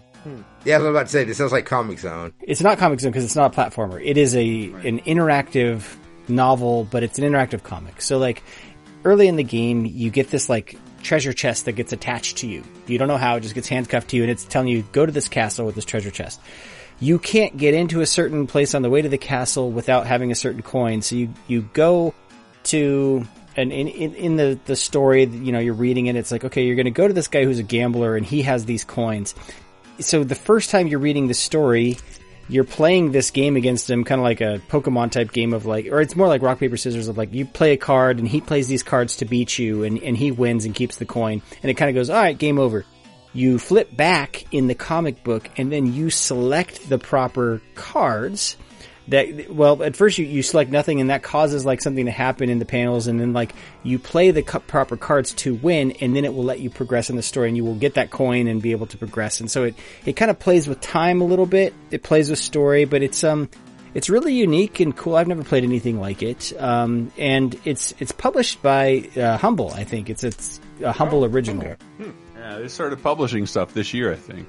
Yeah, yeah, that's a newer initiative for them. So it's it's really unique. It's it's a new developer, Trilight Studios. Um, but I I kind of liked what I played of it, and um, it is worth if you want puzzle if you like puzzle games like I do, and games that kind of challenge you I and to do. think to think uh, four dimensionally with time and stuff like that. Like, what, um, what was the it's pretty Baba neat. game I'm trying to reference? Baba Michael? is you. Baba Baba is is you. you, not Baba Baba is you. Yeah. Rearranging, uh, rearranging sentences to create different game scenarios. Hmm Playing That's what it with reminded playing with the logic of the world. Yeah, that that's this game. It's not like it's nothing like Baba is you, but similar Mm. premise of like, oh, okay. So instead of climb trying to climb this cliff, I'm going to select the verb jump that I got from another panel, and I'm going to jump across the rocks to cross a river here. And that's that's the kind of stuff this game will do for you. So Like comics, like comic. it's it's really pretty, by the way. The comics are, are well drawn comics too. So Pretty cool. I think everything is like next week is like because I, I kept thinking Monster Hunter Rise came out this week. And I was like, oh, I can't wait to Friday. It's like I think that's next, next Friday. week, and it's like two weeks, oh, right? It's next Friday, and I'm just Okay. like, why can't I just play Monster Hunter Rise now? Sure. I need it in my life. I mean, I'll talk more Loop Hero if you guys want to talk Loop Hero. I'll talk Loop Hero all day long, man. It's I want to give that a shot. I haven't played it yet, but I want to give that a Oh, so shot. good. I got, I got, I beat the first two bosses. I'm on, I'm on chapter three now, and it's, uh, man, that game is good for what it is and for how small it is and how le- how much it costs, which is nothing. Like, fuck, that game is so good. So, okay, this is, I don't know if this is a dumb joke, but I actually really mean it. Um, like, I know you could, like, turn into vampire. Like, I just want to, like, play through it and then also have the Duck, the Duckula theme song throughout. Like, I just want to picture that I'm making the house of Duckula and everything when I play through Loop Hero because, like, that's, that it interests me.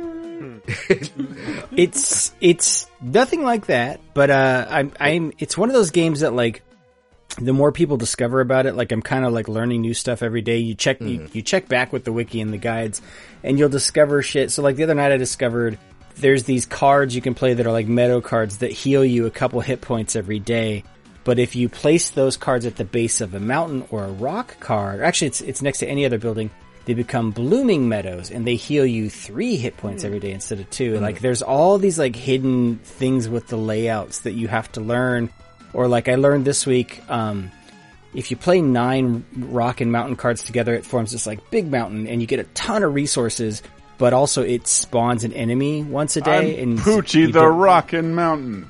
And you don't want that. But if you Yeah, have one of the cards that like will get rid of uh, a squ- like a card that's played on the board, you can like basically rinse and repeat. Like you can take apart that mountain and then play another rock card and get all the resources again. Like as long as you have those those cards to get rid of resources, it's like it's really cool what it's doing. I I really man, I like this game a lot. I'm, I'm Loop very Hero. close to soloing Valheim, finishing it solo. Attaboy, attaboy, It's got one more boss to beat. Attaboy.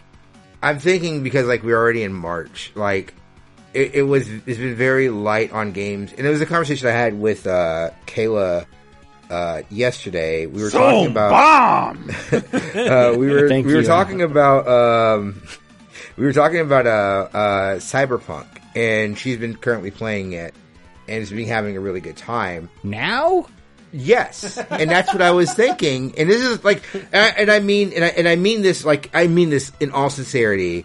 Like, I think there were still issues that were going to come up, but what if that game would have came out in February and like had time to gest- gestate? And I understand like we're it's like it's Monday morning quarterbacking here, but like if it would have had time to gestate and not have like.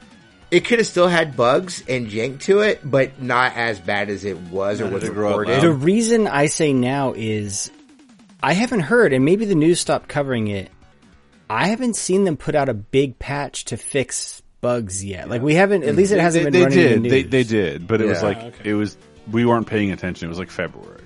I, I Okay. thought it was there was a big one planned for March at some point, but I guess It was so. There's two in their roadmap. Hmm. There was one in January, one in February. Then in April, there's supposed to be the full, the full PS5, Xbox Series X experience versions that are uh-huh.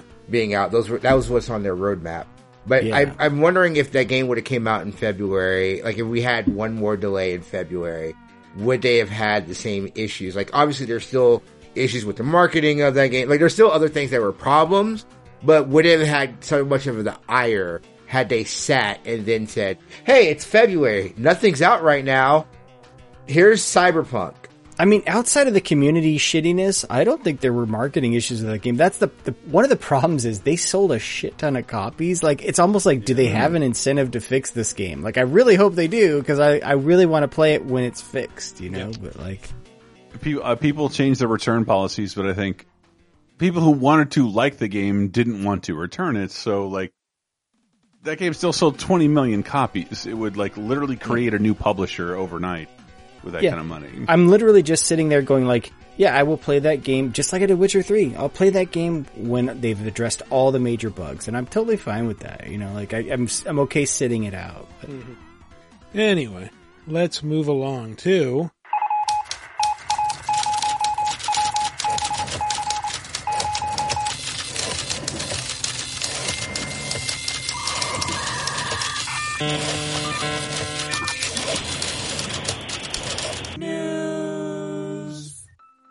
Toys R Us is back. Oh yeah, baby. we back, baby. Let's bring back oh. radio. Did Let's Toys back R Us Radio find- Shack. You Find cannot its Tony kill what Khan. already dead. Toys R Us found its Tony Khan. He's coming back. Sort of. Uh, WHP Global, which is the holding company that owns the Toys R Us brand now. God, that, ah, I, I think I got, I threw up in my mouth a bit just saying that sentence out loud. But, um, Global. they have plans to bring back Toys R Us as a brick and mortar retail thing, but here's what they're thinking. It's not the Toys R Us you know. Like big box stores, gone, not happening. Um, they're kind of thinking of them as almost like remember those like little like Nintendo mini stores within a store that we used to Yeah. get back in the day. Like that's what mm-hmm. Toys R Us will be. It will be the branded toy aisle of other stores. Where? Toys R Us brought to you by Walmart. I was going to say, what are they going to do? Bring them back as like mall size stores? We've already got KB Toys. Oh, wait, no, we don't. I have nowhere else to, to mention this, but have you not get, been getting a shitload of ads for Cheetos wings? No. Yes, yes. My Yeah. roommate, we my roommate was like, "Should we order this?" I was like, "No, I'm not. I'm not doing your meme wings. Like I And can't it's, do it's, this." It's like available at Cosmic Wings. Cosmic Wings is Applebee's.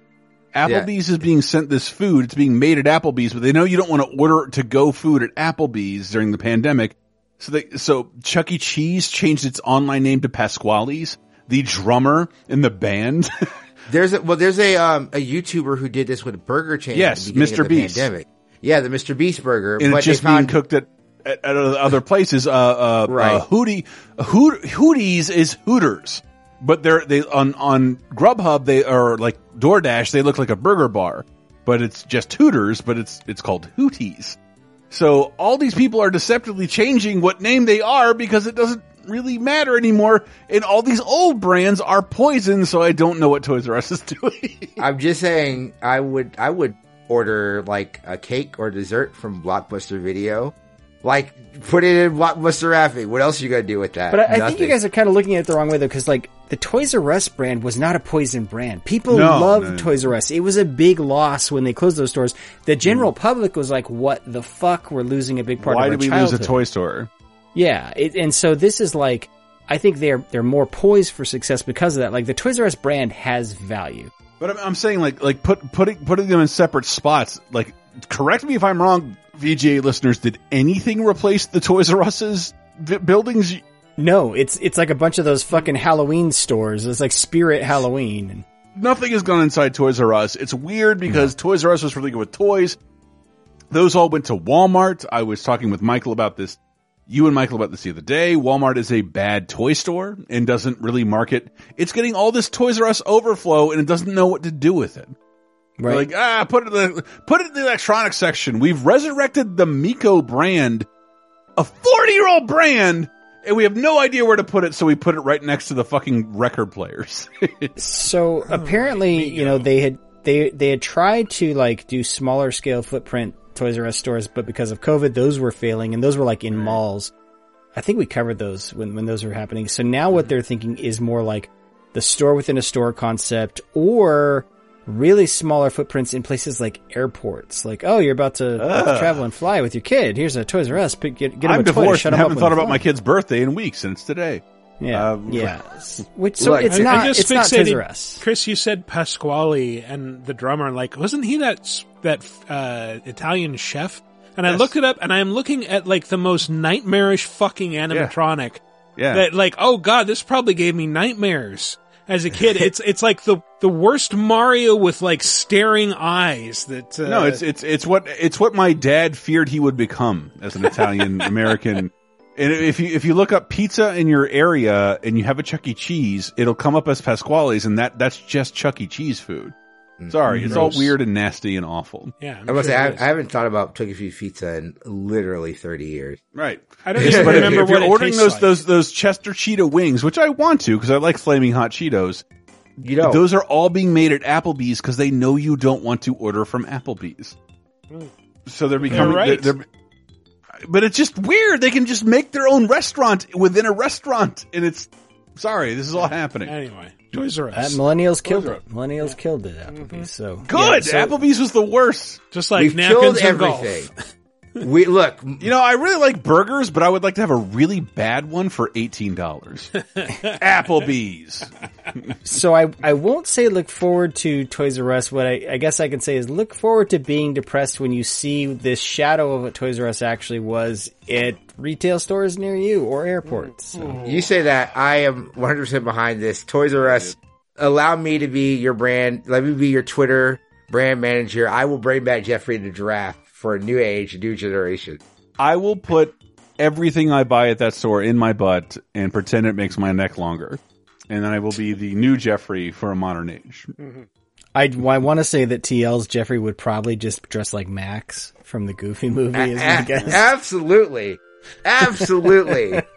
we were going to brand Geoffrey as the, the the biggest millennial teenager in the year 2020. He's because got a red hoodie and no dental care.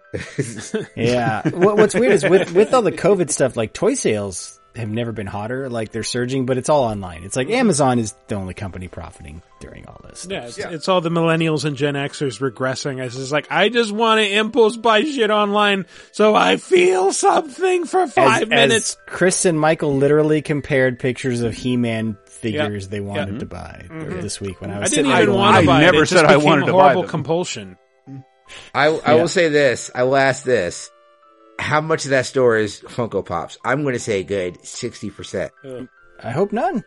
I hope none. GameStop already has plenty of that stuff. I knocked it, but um, when I was in line for my scamming scamming a COVID vaccine, I bought a new Funko Pop, my cat, with a fishbowl. This is great.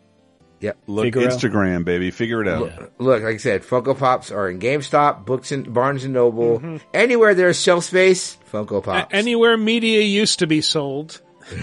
Yeah, Funko Pops are like the spirit Halloween stores of products. They Yes, just move sure. in where other things can no longer survive. Mm. I have one. It's Stone Cold Steve Austin in honor of 316 Day earlier this week. I won't What? besmirch it. Uh, all right. So Microsoft just won't fucking quit with the Game Pass news. Enough, Microsoft. We love it. We love it. This week they announced a shit ton of stuff. Uh, in addition to the entire Bethesda library coming to Game Pass, which we we knew was bound to happen. Here's some here's some stuff coming this month. Um, so as you're listening to this, you already got Undertale came came to Game Pass. Uh, let's see, Nier Automata came on PC to Game Pass. Star Wars Squadrons, very good uh, shooter game. Um, Torchlight 3, let's see, Octopath Traveler. This is fucking huge. Octopath Traveler Switch came to console and PC ver- via Game Pass. Um, Yep. Pillars of Eternity 2, that's like 200 hours worth of RPG just right there. Yakuza 6, The Song of Life, which was locked only to PlayStation 4 prior to this. It's out there on PC and console and in the cloud, baby. Um, another big piece of news, April 1st, this is no April Fool's joke, Outriders, that new Square multiplayer shooter thing that actually people liked that beta. That is coming day one to Game Pass. Um, I look forward to downloading it and playing ten minutes of it. Mm-hmm. Sure. Yeah. Maybe not not necessarily for us, but it is for some people, and hopefully we'll Yeah. find an audience. And if you know if it's part of Game Pass, you have a higher chance of finding an audience. I, I, I really want. I really would like a nice shooter right now. So I'm I'm just I'm just kidding. I'm about to say, hey, Game Pass, I'll pay through Destiny. I've been throwing that out there. Hmm. I haven't played Destiny, never touched it. Wait. I'm willing to play through it. Was that news last last week? I, I know I mentioned it to you guys, and I'm usually drunk when I do this uh, part of the show. they dumped like almost half of Bethesda's catalog onto Yeah, Game that's what Pass. That's what I was saying. Matt was I, just s- I saying, said yeah. it's it's most of the catalog. The other thing I didn't even mention is um so formerly EA Play, like that had been part of the console Mm-hmm. side of Game Pass. That's coming to PC. Whoa, very soon holy they confirmed. So like you can play all those games on your PC as well. So because that one thing My people have been precious kind of anthem. I can't live without my anthem. people have been complaining that the PC side of Game Pass was obviously more sparse than the console side. And and as someone who has both, I That's guess I didn't huge. notice because I'm like, yeah, I can always go play on my console if I need to. But like, Yeah. it's a big deal. It's a But uh, big. that's like deal. all the Mass Effects, Need for Speeds, Maddens. Oh my goodness. I, I will say, I will say, uh, hey, this is me, TL, telling you you should play Undertale. It's a really good game. Yes. If you were ever turned off because, like, the community is what it is, I get it, but it's a tremendous video game. And Toby Fox, I'm so glad he continues to make money off of this game that he made by himself. Well, he had a he had he had an animator, but like he made most of it by himself. I was introduced to Undertale by a picture of the skull guy murdering my senator. Why would I like this game? I mean, hopefully this means Deltarune's coming soon. Yeah, I I'm hope he just like, finishes that someday. Please finish Yep. Deltarune. Yeah. Um, in the meantime, so not to be outdone by Microsoft, Sony announced a bunch of quote unquote free games. Although I think theirs are free to everyone. Microsoft, you got to have the subscription, but Sony, Yeah, state of play the the play play anytime or whatever it's called. Yeah, they're free. Right. Right. It's this, it's basically their, their whole deal of like, we want to keep people safe and home and socially distanced. So here, play some video games Play during the home. pandemic. I really feel like, sorry, I really feel like they're beta testing a Game Pass situation here. Because we want you to be in the PlayStation environment, but we're, we don't have Game Pass yet. But we're doing this charitable thing where you play at home while we're all. I mean, we always say they don't have Game Pass, but they do. They, PlayStation don't. Now is a thing. It's a Yeah. subscription service It's you pay. streaming for. Game Pass and but it's- downloadable, it's, but it's completely not the same thing.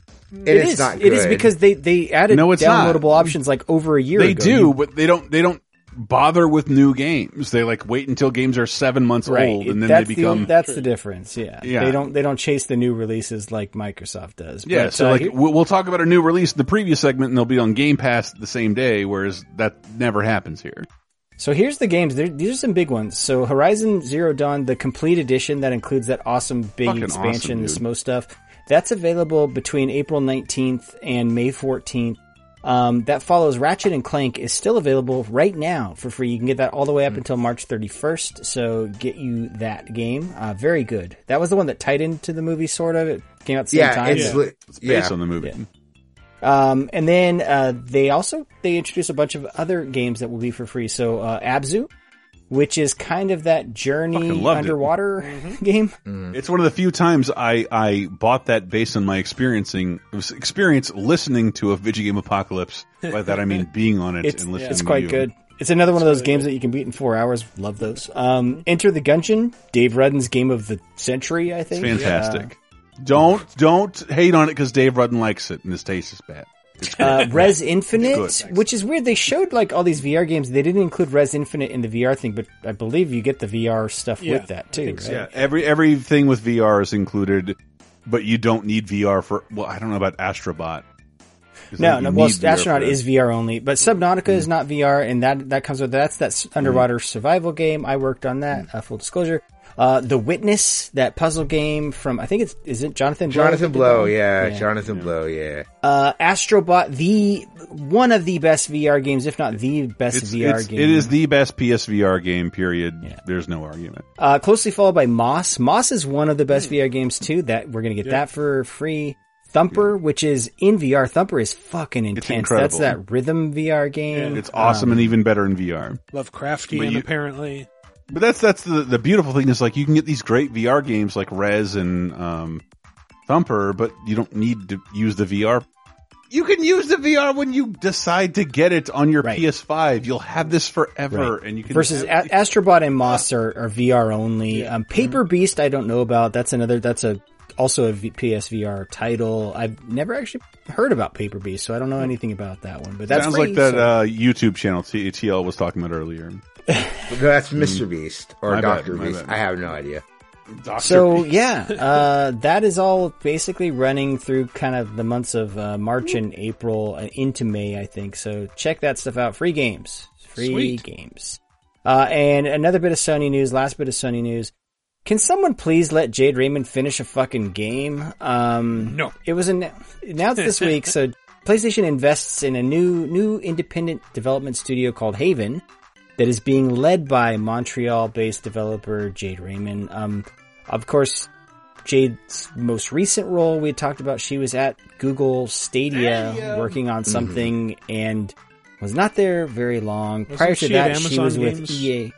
Before that, or not, man? She was with EA Motive before that, Oh, wasn't okay. she? Yeah, she was EA Motive. 'cause That was like the big the big news. Is like, oh, Jade Raymond's coming to EA Motive. Uh, yeah, yeah. It's like it's like it's like the Amy Hennig thing. Like every time I hear their their names in the news, Yeah. I'm like, can we let them finish a game and then tell them they can leave? Like You know that woman we you liked in gaming? We hired them to not make a Star Wars game.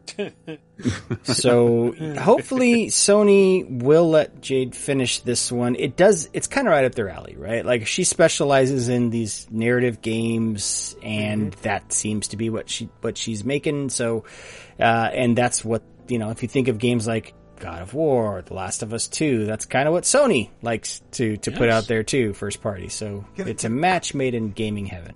Can I insert an, another news story? I don't know if you saw it, and I, I hate doing this because I'm a fucking Matt prepares the show, this portion of the show very well, and I'm I'm like a dad who sees things on Facebook sometimes. Uh, the NPD guy predicted when you would be able to like, we would all be able to buy PS5s. Oh, you mean Matt Piscatella? Yeah, and put a date on it. I don't listen to him because he's Matt with one T, which is garbage. Uh, that is a garbage way to spell your name. Yeah, But I wouldn't no, even no. rub my feet on that. Also, it's too easily spoonerized as Piss Matt Catella. So Yeah, he, there you go. Sorry. Jesus, Mike. I, I I don't want to say anything. There's bad only about one it. I don't Piss know Matt, he and he hosts this show. Perhaps the most Michael thing Michael's ever said. I don't. um, I, I but I thought his whole thing was like, I don't know. He's he's like basically no, the no, no, no. But it was it was now. it was a, a, a legitimate explanation on like uh, what the sup- there's not a supply side shortage of SSD hard drives, for instance. It's the chips. It's the chip. that, That's the uh, thing Biden right. was looking into. Right, and it's it's partially due to supply side shortage due to the pandemic. A lot to do with uh, your favorite daddy president, uh, Mad King Donald Trump, and like kill. I'm gonna ban China for making shit. Well, China makes your PS5 shit. Hmm. Sorry, like, and now it's all on back order, and like everyone needs it, and it's hmm. gonna be hard to get. And he said August, August. That makes sense. And and I I I, I like didn't need a PS5, didn't want one. I'm like, I'm gonna get one because I don't want to have to wait until six months later. And like, wow, this is this is way later than six months later. And he says that's if everything goes well.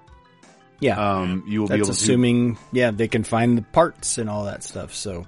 So this is going to suck man. for a really. It's going to be the shittiest console cycle I think ever. Because if if I was Sony or Microsoft, I would delay everything I had that didn't have a multi-platform component until more people had this in their hands. I really have to wonder, you know, the last console cycle, people were saying, oh, it's such a long cycle. And it didn't feel long to me, but I'm old. Um, you know, where it's like this cycle, because of COVID and because of these supply shortages, isn't going to get going probably till year three Yeah, since more launch, right? yeah. And so it's like, all right, so what? Your, your console cycle, you're setting yourself up for like a nine to 10 year long cycle at that point, right? Like it's, Yep. it's wild to me. Unless, I don't know, you know, we always predicted like these consoles are like these, it could be like iPhones where these, they're, they're, they're these, they're, it's not these big leaps forward technology wise, but it's these smaller incremental deals. That's the you know? that's the only thing it can become at this point. It really like you have to be backwards compatibility has to be built into every machine.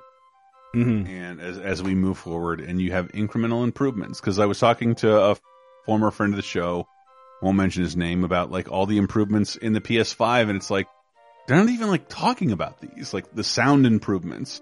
You do need to replace your stereo, but like you, but in terms of gameplay, you could have done this on PS4. Hmm. But it, it Well, but it I mean, improving things. But like I've I've heard that about the last couple generations, and if you compare like say original Xbox to Xbox 360 at the beginning of its lifespan and then again to Xbox 360 at the end of its Mm-hmm. Yeah, lifespan. right, right. And then do Yeah, the same thing with the Xbox 360 and the Xbox One. It's like they always start out as like, oh, this isn't really making any difference. And then like, you know, five, six, seven years on, you will see Yeah. a huge difference. They haven't learned the tech yet. They haven't Yeah, figured out how exactly. to optimize on yeah, the new yeah. platform. I'm, I'm not. There wasn't me shitting on next gen. It was just more. um uh Everybody is going to have to pick an environment on which they in which they play. Uh, That's pretty much what's going to happen. And if you lose games every time you buy a new system, nobody's going to want to do that. Well, it's, that's why Microsoft has made such a big focus for them, right? Like Right. backwards compatibility is like one of those things that like I was glad they were doing it. I wasn't taking as much advantage of it. But absolutely, if I can ever get my hands on a Series X, like I'm going to play a ton of Xbox One games that are still in my Game GameCube because they still look. It's not like other generations where you're like, man, I, it's really hard to go back to those games. It's not hard to go back to Xbox One games. At It was point. the the, uh, the Xbox. Uh, I've been playing Dishonored, and like it is definitely. I was going to text you guys like, why does this game feel ten years old in some respects? Because it is. It is. but like, It it- is. but it's it's it's running at sixty frames a second now on the Xbox One, Mhm. uh, not the Xbox Series X. It looks it looks really great, but Yeah. it has it it has ten. What do you call it? Uh, uh some 10, 10 year old narrative elements that um, Mm. move past. That's one on my queue, man. I've always it's meant to go back because I played interesting. two. I played Dishonored two, but not one. So Oh, damn. First one's really good. because this kind of shit makes it really fun to play old games because they like perform. This thing performs very well, loads like lightning, Mhm. and I, I Dishonored one, Michael, is it 360 game, right? Yes. It- yeah. it well, like- there it's was like there was a remaster this generation. Tail so, end, Like they, tail end 360 game. yeah, Um, yeah, yeah.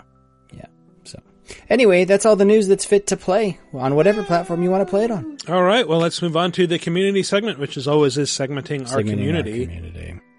Don't sound so enthusiastic. Uh, in Mm, honor segment. of the last week's question of the week was, of course, in honor of March 10th, Mar 10. What are some of your fondest Mario related memories? Uh, Tio, you weren't here last week. Do you have any fondness for Mario? Um, this. Jesus, Uh, you can't laugh at your own thoughts that quickly. no, because like this would be the easy point for me to do my stupid trolley thing, but I won't. I'm gonna actually it, do it, do Uh, your trolley thing. I love your trolley things. Uh, no, I, I would rather not. Please I, I would be rather... wrong in front of our audience, TL. Please expose yourself. Okay, fine. I'm going to say it because I'm going to tell a really good story about my dad and All me right. getting in trouble. And, and Toad Mario is the best protagonist. No, there, I Mario 64 is a bad game. And I've said it come on. multiple times. I mean, and it's kind of. it's it's it really is. It is a not. very important game. It does a lot of cool things, but Banjo Kazooie does it better, and it's probably a better designed game. I don't know. Oh, imagine Uh, that. A game that came after one game and basically ripped everything off from that game, I improved would on the argue design. it does it more, not better. Yes, it does a lot I- more. ha- of having Mario played- does. I might be one of the, the only people here who have played both semi recently. The uh the first couple Mario levels are very streamlined. They're Mm-hmm. great and they're what you remember about playing a Mario game. The last couple levels like it takes it took me 40 minutes to fail at this. Like and, and you just made it all I didn't fail cuz I'm bad at it. You just your design sucks. And then there's Banjo Kazooie which is just like we just made the same thing over and over again. the, the exception I take with your argument there, TL, to, to have a serious conversation about this is Uh-huh. Mario 64 was the first, and it, it'd be like if you said like, hey man, Halo sucks because Halo 3 was so much better because it had been several years and it built on the thing that Halo did at first. It's like, yes, Halo 3 ended up better than 1 because it had, it, it had what Halo did. You might like Halo, on. but I'm a black guy. uh, sorry, I mean the, the, the game. I was I meant the Right. game I black know, with but the the bullets game all black. I know what you meant, but I, I, like I said, like I said, I am not saying that Mario 64 isn't important. I think it's a very important video game, and like in the grand scheme of video games, is it one of the best N64 games? Yes. Yeah. I don't know if I would put that in like it's not in my top ten Mario games. I, That- met, that I, I, I, I met a seven year old recently who was obsessed with the game, so something about it still works.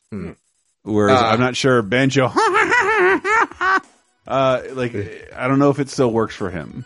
All right, let me tell a heartwarming story about me getting in trouble and not playing Mario Super it. Mario. Uh, so yeah, to me, so my my favorite Mario games are Mario Three and Super Mario World. Uh, and my I actually got Super Mario World. I got it on release day um, from like the army base. Uh, I had Mario Three, and I, I would always play through it. But my sister accidentally like spilled juice on the NES. Uh, so it died. um, uh, and I was very upset because like that was, I loved that and I wasn't a Genesis kid at the time. Um, so my mom, um, went and bought an SNES and Super Mario World to surprise me. However, uh, me and my friend Andre, and I was, I was in like kindergarten at the time, kindergarten or first grade. Me and my friend Andre got in trouble. Uh, so my dad got upset. Uh, so my dad, instead of being like, we're going to put this up and you'll never play it, uh, my dad was like, well, you're not playing this anytime soon.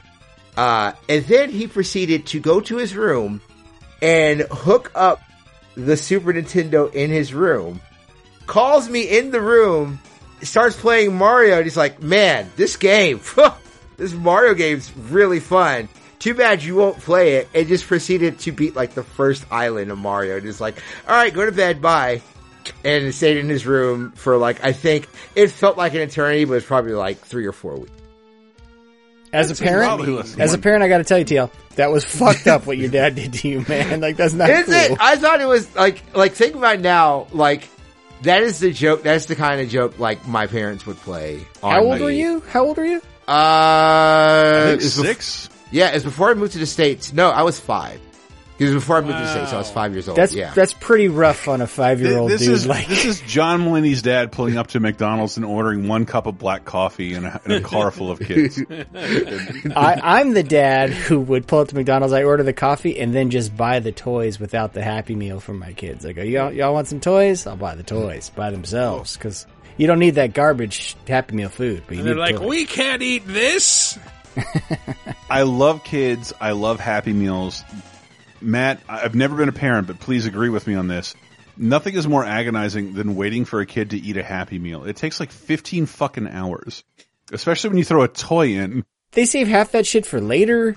It's and you're awful. like, you're like, McDonald's food is not good after Ken, the first we- five minutes. we're like, what are you eating doing here. Leave. Go. Holy shit. Yeah. Oh, I, I can't shit here. You crazy? I used to clean this up. All right. Well, uh, first to respond on VidjagameApocalypse.com was Dave, who says, My best Mario Day memory is my seven year old Sean. He was born Aw. on Mario Day, otherwise known as his birthday, and dude is a huge Mario and retro video games fan. His favorite game is Super Metroid. He's played through all of the 8 and 16 bit Mega Man games along with X and Zero. He just finished Link's Awakening. We play Arkanoid, do it again every weekend. He is with me. And most of all, he loves Mario. So my sappy but legit answer to the question of the week is that watching him discover and play and love games that I played as a kid is the most rewarding thing to come out of Mario Day. Can I tell you, like, I, I have a friend, um, a single mother, and she, she's been trying to get a Switch for months, and I've been trying to help her. And I think eventually we had to kind of have, like, kind of a conversation, like, I live in a world where, like, I, I'm into this th same thing your seven year old is into. Mm-hmm.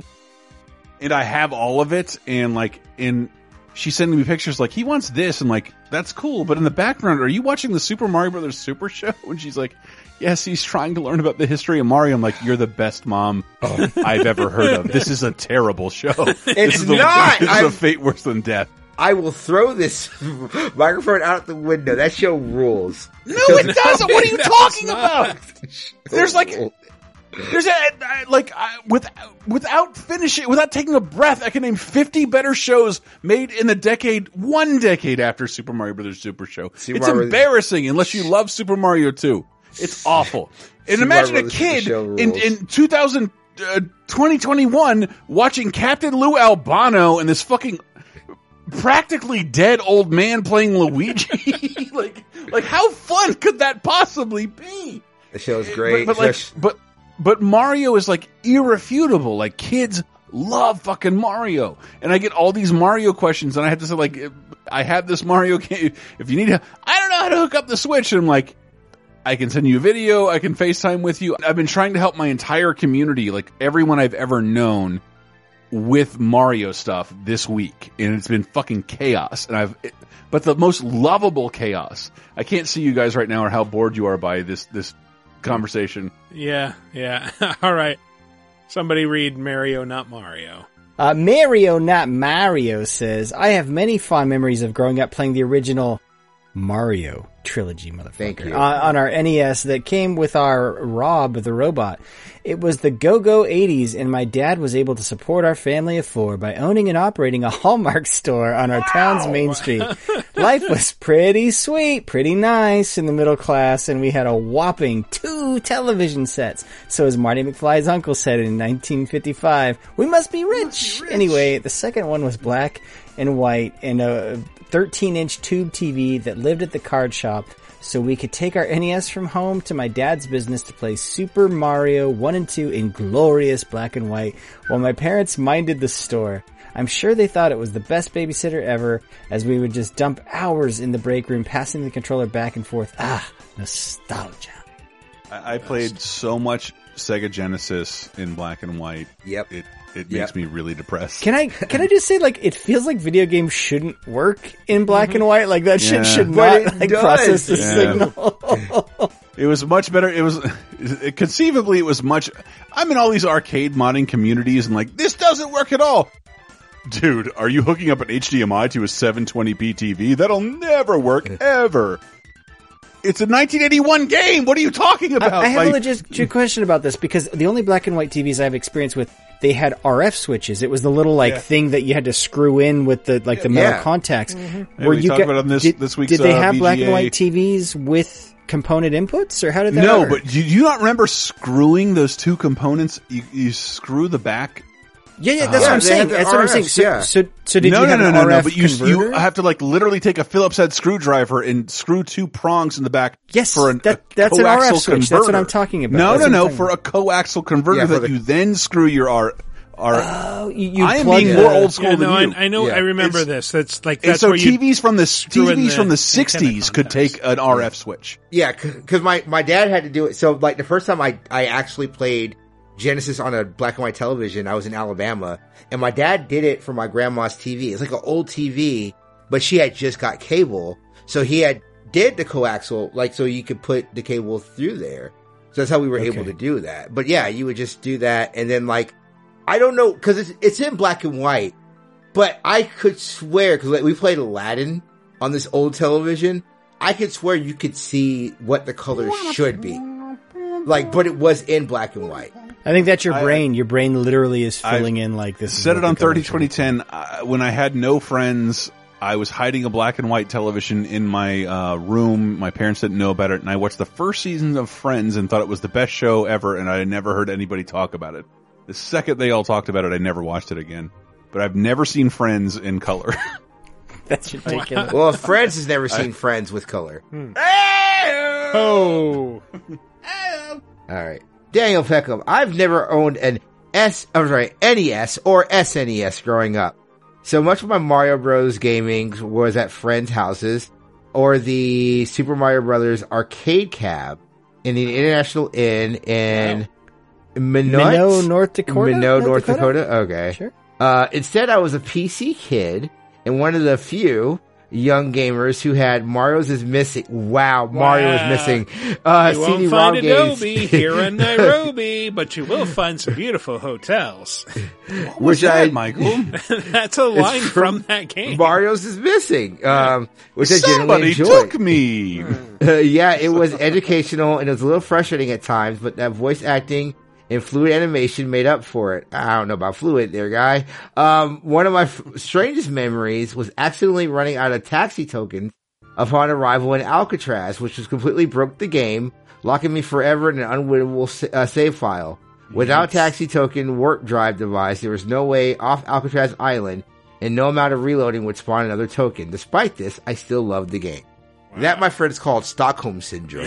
oh no! I'm, the system has failed me. Is that game made by Sierra? What the hell, man? It Like, wasn't made by unwinnable Sierra. state? I forgot. So it's like so they did this. The Mario's missing, and then Mario's Time Machine. It's the same Mhm. studio.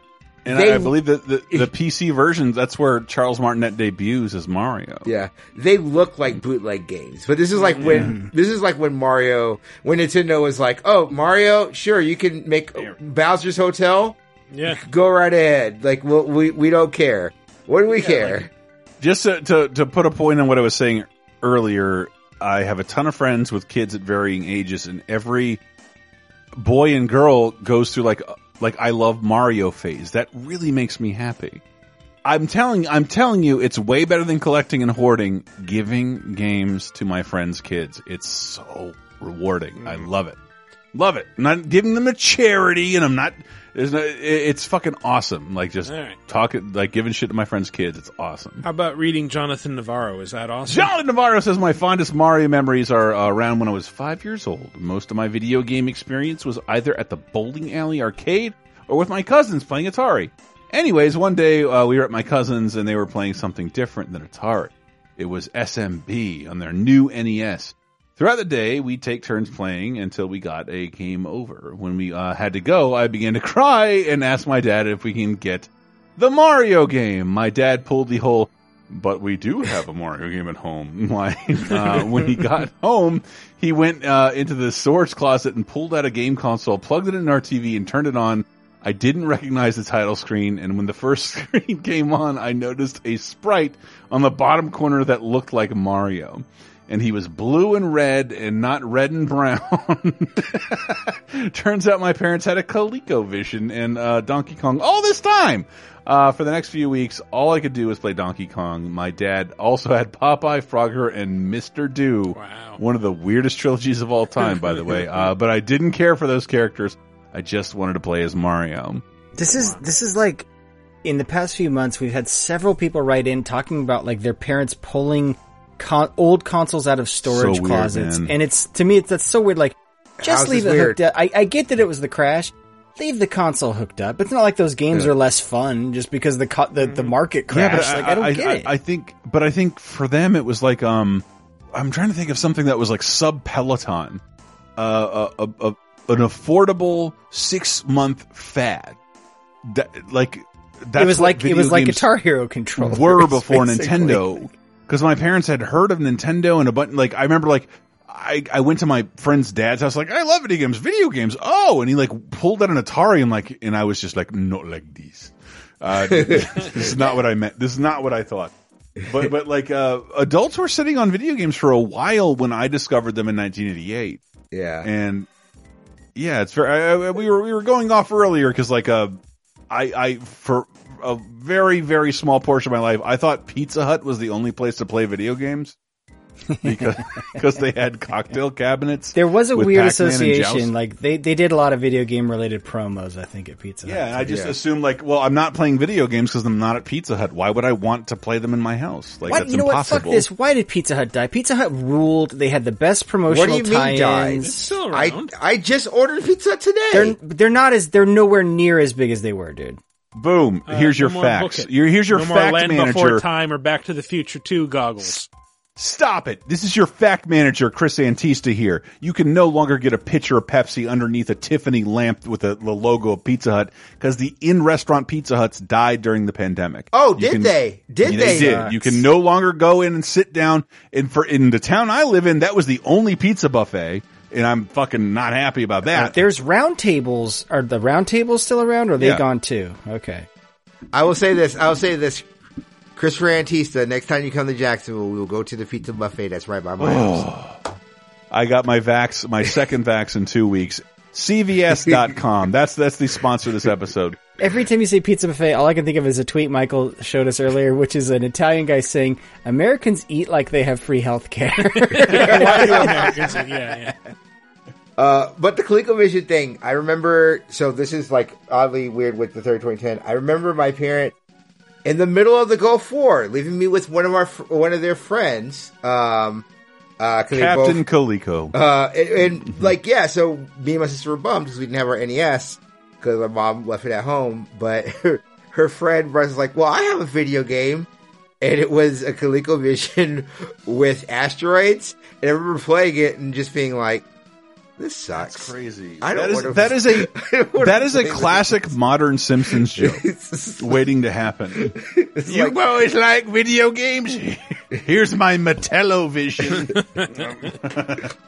Uh, on Oh. Twitter, we have another, a couple more. Uh, Pat Imbo says, "I never owned a Nintendo, only playing the original Mario Bros. on my C64.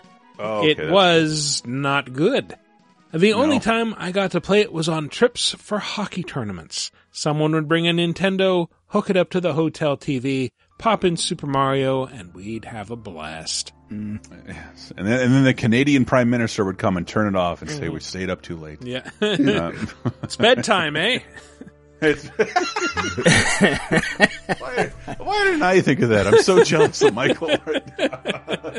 It's like the dumbest low hanging joke. You guys remember the hotels? Like they would have like the like the, plug and the play Nintendo thing? 64 controller? Yeah, well yeah, into the the- two thousands. So no, it wasn't even two, like I like three years ago. I saw one in like Arizona. like I the first time I went to Tallahassee in 2000 for a debate trip, I like I went in there and I was like, oh well, I like can't play, and they had like the thing in there, and it was like an SNES, like play all these 20 games, like they had Mario World in there. I didn't Yeah. play it, I didn't play it, but I, I remember that, and it was always like this is weird. It was weird. I remember playing on one that had like, yeah, it, they, because they would have older generation shit. It was like, oh, here's an N64 controller, but you can play SNES stuff. And it's No, like, it was seemingly very licensed by Nintendo, or at least by some other third party. So there was a bunch of other N64 controller. It was like six dollars an hour. But I it was like, pay per view. I think we it's were what they recording used the- podcasts when when we broke this down. Like to beat to speed run Ocarina of Time would cost you four hundred dollars. Yeah, I, I think it was what they used the Satellaview tech for. Like it's because it's hmm. like this weird. We're gonna broadcast video games over this channel, and then the pay per view will hook it up and let you have access to it. It's because that tech was all pre on demand stuff. But I'm telling you, that was that was why I was preempting with the seven year old kid's birthday. I was trying to give Mario stuff to. I who I literally, by the way, gave all my Mario stuff to. Patreon.com slash laser time. I'm not a hero, but I really would like that Mario stuff back. Um, but but like kids find out about Mario, and it, I, I don't know why it's like intriguing to little boys. I mean, don't make a fucking joke about Everyone wants about to be this. a plumber. I don't know. He's Yeah. Mickey. I mean, like there's nothing to be a joke. He's Mickey. I know, He's but like everyman. when I He's when an I grew up everyman. learning about Mickey, there was nothing to to like really interact with with Mickey, and so like, but where like if you have a Switch, like you could literally play like sixty good Mario games right now. It's so weird. Yeah. I mean, I, there's there's just as many good Sonic games, so I don't understand why we're why we're Wow, spending this much time on that's that's qualifications to like completely cut his mic. At Logical Dojo says fondest Mario memory is having my blanket and a snack, watching my mom play Super Mario Brothers and Super Mario Brothers 3 as if they were a movie. The castles were the scary bits. I could also talk about the wonder of seeing Mario 64 for the first time after growing up on NES. 10 out of 10. Sounds sounded like a cut lyric from WAP. Yeah. Grab Uh, a blanket and a snack with my whip. Um, All right. uh, we have a few video responses. First one from Mike Amari, who says, Hey VJ crew, Mike Amari here with the question of the week. Question of the week, of course, was what's your favorite Mario memory? Mario. Uh, for me, man, I I'm born 1981, so I'm smack dab right in the middle of Mario mania. I grew up with Mario as probably the most recognizable video game character of all time. As a little kid, Super Mario Brothers 1 was the reason to have an NES. I will agree that Super Mario Brothers 2 is probably the best on the NES. Nothing can hold a candle, though, to Super Mario World. That is probably the pinnacle of the series. But that's the thing. There's so much with Mario that there are so many memories I can pull from. You know, when I was a little kid playing Mario games with my family, my you know my sisters and my mom and my dad. Uh, there's also the Super Nintendo game holds a special place in my heart because when I started dating my wife, we broke out my old uh, SNES and we kind of bonded over our shared love of Super Mario World. Uh, The thing though is, of all of these memories, probably my favorite Mario memory is one centered around the worst Mario game, and that is yes, Super Mario Maker 2. A couple years back, my oldest son was taken to GameStop to pick out a game for himself for his birthday, and he had a lot of options. There were a lot of games he wanted, and he chose Mario Maker 2. And he came home and he was so excited. He said, Daddy, Daddy, I got Super Mario Maker 2. And here's why he was excited. He said to me, I got it because I think it's something we can all play. It's something that I could make a level and you could play it, and then Adam, who's his younger brother, would play the levels that we made. And when he gets older, he told me he can make more levels, and then even mommy could get into this. He said he saw Mario Maker as an opportunity to do something together as a family. And for me, that's just the best memory that he had the opportunity to do something for himself and he decided instead to do something for the family.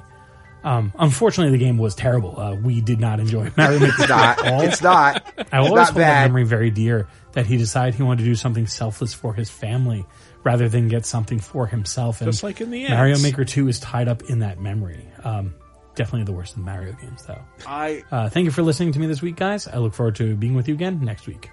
Mm. Mario Maker 2 is a really good game. It's just bogged down in some like some some of the bullshit that's in Mario Maker 1. Mario Maker 2 is really fucking good. I'm so ah. oh, sorry, we're out of time. We don't have time to debate this right now. Yes, so, uh, Red Rock uh, 963. Hey VGA, it is Red Rock 963 and my little cat Mario, but without Mario, Alice, whose favorite Mario memory is to climb up walls just like Mario, although I don't think that she's inspired by Mario since she's a cat. But my favorite Mario memory is ever since I've been dating my now husband, um, every time a new Mario game comes out, we tend we buy the new one and we p- kind of play the first couple of levels together. Um, I'll never forget when he bought Mario Galaxy. I was over his ha- at his house because this was before we were living together. Um, I was playing it and I hadn't played a 3D Mario game in God knows how long at that point because I kind of stopped after 64 uh, at that time. But I was trying to get through the Sweet Sweet Galaxy level and was really struggling, even though that level wasn't that hard. But man, I was getting so frustrated. And every time I would die, I would just like, just go, and he'd start laughing. And, you know, this is at the time that the AVGN started pop- popping up, so I was kind of imitating AVGN and just spurting out cuss words like shit the fuck and stuff like that. You know, pretending to be mad but still being very frustrated. And the more, the more I was doing that, the more he was laughing his ass off. And that kind of started a tradition of playing Mario games together and me playing them and me sucking at them and him laughing his ass off and it's just kind of been going ever since. We did that with Mario Odyssey and Galaxy, and we kind of did that with Bowser's Fury, though not as much. But I love playing Mario games with my husband. I know Alice loves my husband sometimes, and I love you guys' show, and I hope you guys have an awesome week. Thanks, you too. And we have one last one from uh, Gallatin Carhart, who says, Good afternoon, VJ. It's Gallatin Carhart. I just fed Wendy over here. She's got some problems with her feet. She found her years and years ago, but she's she's toughing it out. She's got good shoes on. Uh, she's got medicine in her feet. She's had several babies. She's in fall That a human now. or a horse? I can't see. June, baby. Anyways, Crypto and I are going up the same driveway that Chris is like, buckle your seatbelt. Chris, it's on the farm. This, this is Yeah. not Oh, that's a very long driveway. I'm not buckling my seatbelt to be on the farm. Anyways, this week's question of the week. Let me tell you something. Chris and I agree with a lot, or agree, with, with with a bit in life. There's some things we don't see eye to eye on, but I'm going to tell you something. We do see eye to eye on one of the greatest games ever invented, Super Mario Brothers 2. Period. End of story. No discussion. Done. I love that game. But I also love that game from a lot of nostalgia. See, my mama, I loved her quite a bit. My mama was my mother's mom. I was very close to that family uh, because they physically live close to me. It's just, it just is what it is. And uh, I would go over and spend every weekend night with my mom. Well, come Christmas one year, on Christmas Eve, my mom gives me a gift. Now, I shake the box and I know it's a, it's it's a video game, and I know it's got to be something to my Atari, but I already have Pitfall. I've got all these other things, Pac-Man Joust, Uh, I got uh, uh, Space Invaders. Space Invaders. What else do I need? I open it up, and it's Super Mario Brothers 2, and I'm like, oh no, I don't have a Nintendo, but I can't disappoint Mama. I can't disappoint her. So I'm like, thanks, Mama. This is awesome. She's like, go get your system and play it. I was like, I can't because I don't have it. She said, I'll take it back. No, no, no, Mama. No, no, no. I'll get one. I'll get a Nintendo eventually, and I'm going to play this game. This is going to be the first thing I do. Lo and behold, next morning, little Gallatin Carhart opens up himself a new Nintendo, and that's what he does. He plays Mario 2. Greatest game, beautiful graphics, love playing as the princess, so creative, it's amazing. Y'all take it easy, fellas. Bye. Wow, that was great. Thanks. That was a common trick of parents in the 80s, by the way, and it was forever cruel. Don't do that to kids. Yeah. And it, it's always, we're going to get him a Nintendo, but you give him a spoiler gift earlier on. Yeah, that's strange. that will uh, disappoint him because he thinks he can't actually and then pretend like, oh wow, we didn't know there are different kinds of video games. Oh, there's no way I'm getting a Nintendo this year. Christmas is in four hours. and like, Uh, all right. Well, um, new question of the week. Given the random release of Stubbs the Zombie on other platforms this week, what other original Xbox exclusive games or series would you like to make a comeback? Um, you know what? I'm just going to go with the low hanging fruit and say uh, Crimson Skies. Of course, that that game is due for a revival. I love the I love alternate history games in general, and I love that one in particular where it's just like. Yes, remember the dashing air pirates of 1930 serials? Well, let's make them into a, a, a game where Howard Hughes becomes a, a, a genius, uh, gadget master for air pirates and like Yeah. air travel becomes the common thing like after a second American Civil War. And, uh, so yeah, you've, you've got these, uh, blimp carriers with these, uh, rear ro- uh, real pro- rear propeller planes that like just drop right out of it and like, let's go on mercenary runs. It's amazing. and the, the the first um console generation of non XBAND online games. Hmm. That was the best experience I ever had. Crimson Skies. Yeah. Period. Really good game. That and the BattleTech games, those were a lot of fun. It was like a good Assault. version of Sky Captain in the World of Tomorrow. Yeah, let's be yeah. honest. Like it's. Uh, I'm going with one, um, Otogi, which was the the. Myth kind of of hack and- Uh, well, Myth of Demons was the original. The sequel was, you know, Immortal Warriors, where you. Oh. you had multiple uh, undead warriors. But this was a From Software joint back before we knew From from like the Mm-hmm. Dark Souls days. But um, I love the Otogi games. I thought they just played really well. I love the premise. I love the the art design. But yeah, a series that unfortunately locked to Xbox was not available anywhere other than the Xbox. Um, What was up with From Software and Xbox? Good I don't know. I don't know, but uh, yeah, man, Otogi just it died. It lived and died in the Xbox. Very very brief run there, but um, I have no no idea how well those games sold. I'm assuming not very well, but I I was there day one for both games. I fucking love those games. Could that be Miyazaki's uh like hidden Xbox game he's been working on, like an Otogi reboot for the That'd be Xbox Series X? That'd be that'd be cool. That'd be really cool. Uh, mine's short, simple, to the point. Bring back Phantom Dust. I don't care how you do it. Just bring back Phantom Dust. I Love that did. game. Nobody played it. Didn't didn't like a Phantom Dust come out for Xbox One? Did they? No, no, no, no. I know that they were. I think there was a remake. That, I think not remake, but I know that they they did a Kickstarter for more, and I think they did release the original. I don't care. I love Phantom Dust. I would like more of it. Bring back Phantom Dust. Right. And my, I want to make mine similarly simple, but like where we are right now, and with uh, Microsoft buying Bethesda and Game Pass being what it is, uh, there's been a constant rumor of Microsoft buying numerous Japanese game companies. Um, Konami was floated this week, and uh, for the fifteenth fucking time. Uh, and but Sega has been up there too. And if I would have pushed my chips on who Microsoft would have bought 20 years ago, I would have just assumed Sega because Microsoft got every non-Sonic great Sega game that ever existed. Yep. And and, and clearly kind of fronted some of the co- development cost, I would guess.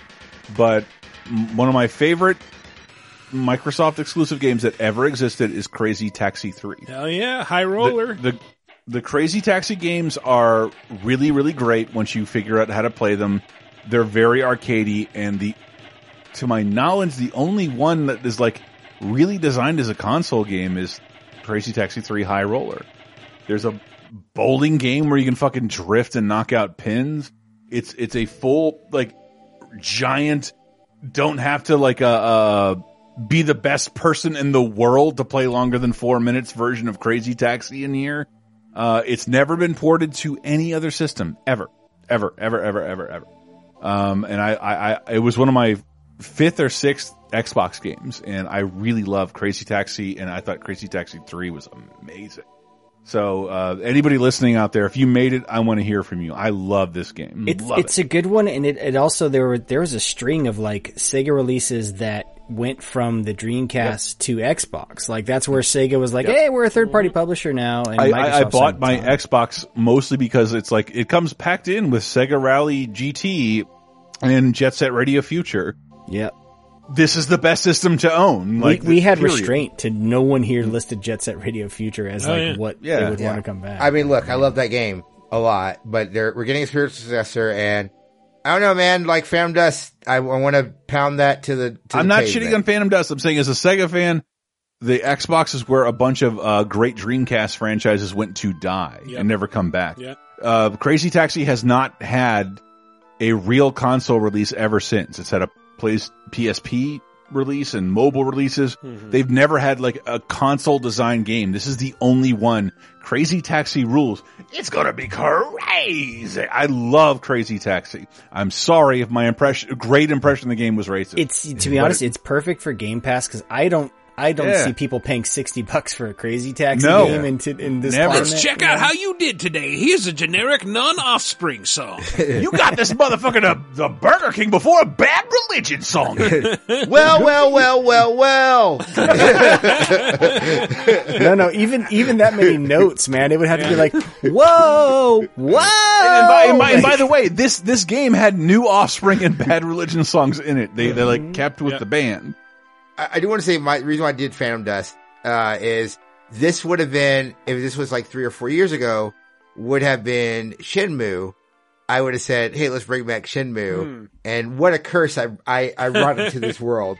What a what a literal demon I I I don't know how many times nerds need to have like bad games brought back and like shown their face. Like this was never good. You should have known this. Uh, all right. So, um, what's a, an Xbox exclusive you'd like to see come back? Let us know. Go to VidjagameApocalypse.com.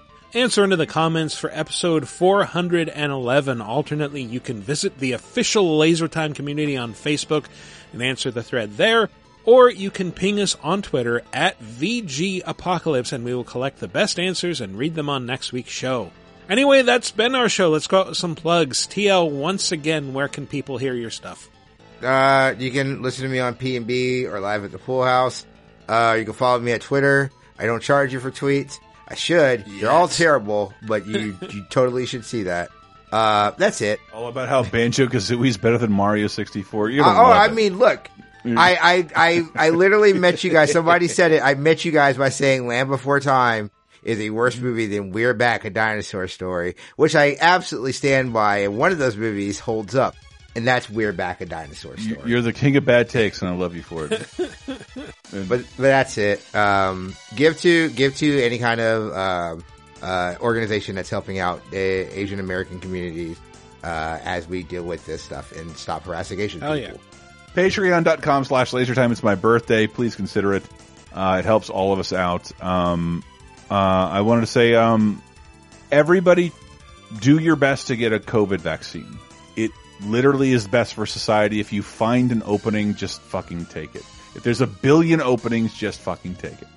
Um, am I crazy? I, I, I want, I don't want my comrades here to. I don't want people No. jumping the line. you know what I mean? Like follow your local state guidelines. But but like stuff as someone who's is, who's in a, uh cluster of red states where people like fifty percent of people polled say they'll never take the vaccine and they're throwing them out, and every day they're available.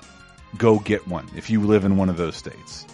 Obviously, you guys are in California. Yep. Ton of people, ton of old people who need to go first.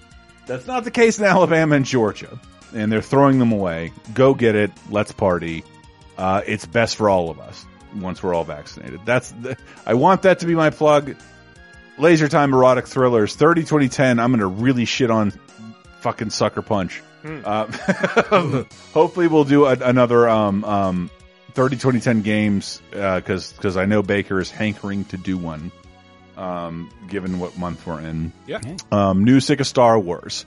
And on patreon.com slash lasertime, Dan Amrich is my guest on bonus time talking about his acting career leading, if you can believe it, leading into erotic thrillers. So, um, all that stuff is really fun. We have the, the most exciting bonus content this month on Patreon. Uh, seriously, check us out. Tell a friend. Come aboard again. Um, anyway, Michael looks dead. Doesn't hide his boredom well. First, my, my usual, so twitch.tv slash Matty C. Allen. That's where you can tune in Monday Oh. at 7 Pacific to watch for the 30th, wow, 30th anniversary of Teenage Mutant Ninja Turtles 2. Uh, Yes. Come, come join us for that. Uh, that I'll will be, be a fun one. Uh, and then you can follow me on Twitter, same handle, Matty C. Allen, where you can learn when I'm about to stream. Uh, I will also plug, I was on a brand new podcast that a friend of mine just started up. It's called Tanglers in the Time Machine. The premise is that him and some friends hop back in time and talk about uh, events of the past. I did one recently to talk about the opening of Disney's California Adventure, which you could only get previously if you were a patron at patreon.com slash lasertime. So we talk about that. And then I just recorded an upcoming one, uh, about talking all about WrestleMania 1. So, uh, right there in my wheelhouse, Disney theme parks and wrestling. So that is Tanglers in the Time Machine. Help him out. They're just getting started. It's actually a pretty fun show. So check that out. That was the one with Hulk Hogan, Mr. T versus your great uncle Roddy, right? Uh, that was the one with, uh, yeah, Hogan and T, uh, officiated by Muhammad Ali and Pat Patterson was the other special referee. Right. Yeah. Inter- introduced by the Where's the Beef lady. yeah. Sorry, that was two. That, That, was, was, two. two. Uh, one featured Liberace, uh, Billy Martin, baseball manager Billy Martin, and the the Rockettes. oh my! I wish my brother George was wrestling. Yeah. All right. Well, as always, you can visit us online at VidjagameApocalypse.com uh, or on Twitter at VGApocalypse. And you can follow me personally on Twitter at Wikiparaz. That's W I K I P A R A Z. Anyway, that's been our show. Thanks for listening, everybody. We'll see you next week.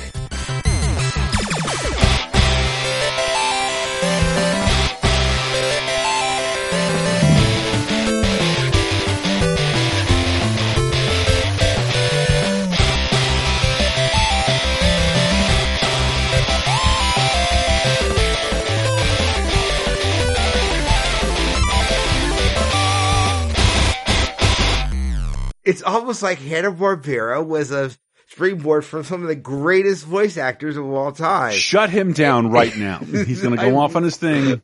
I love Hanna Barbera. They're oh, so so, good. So bad.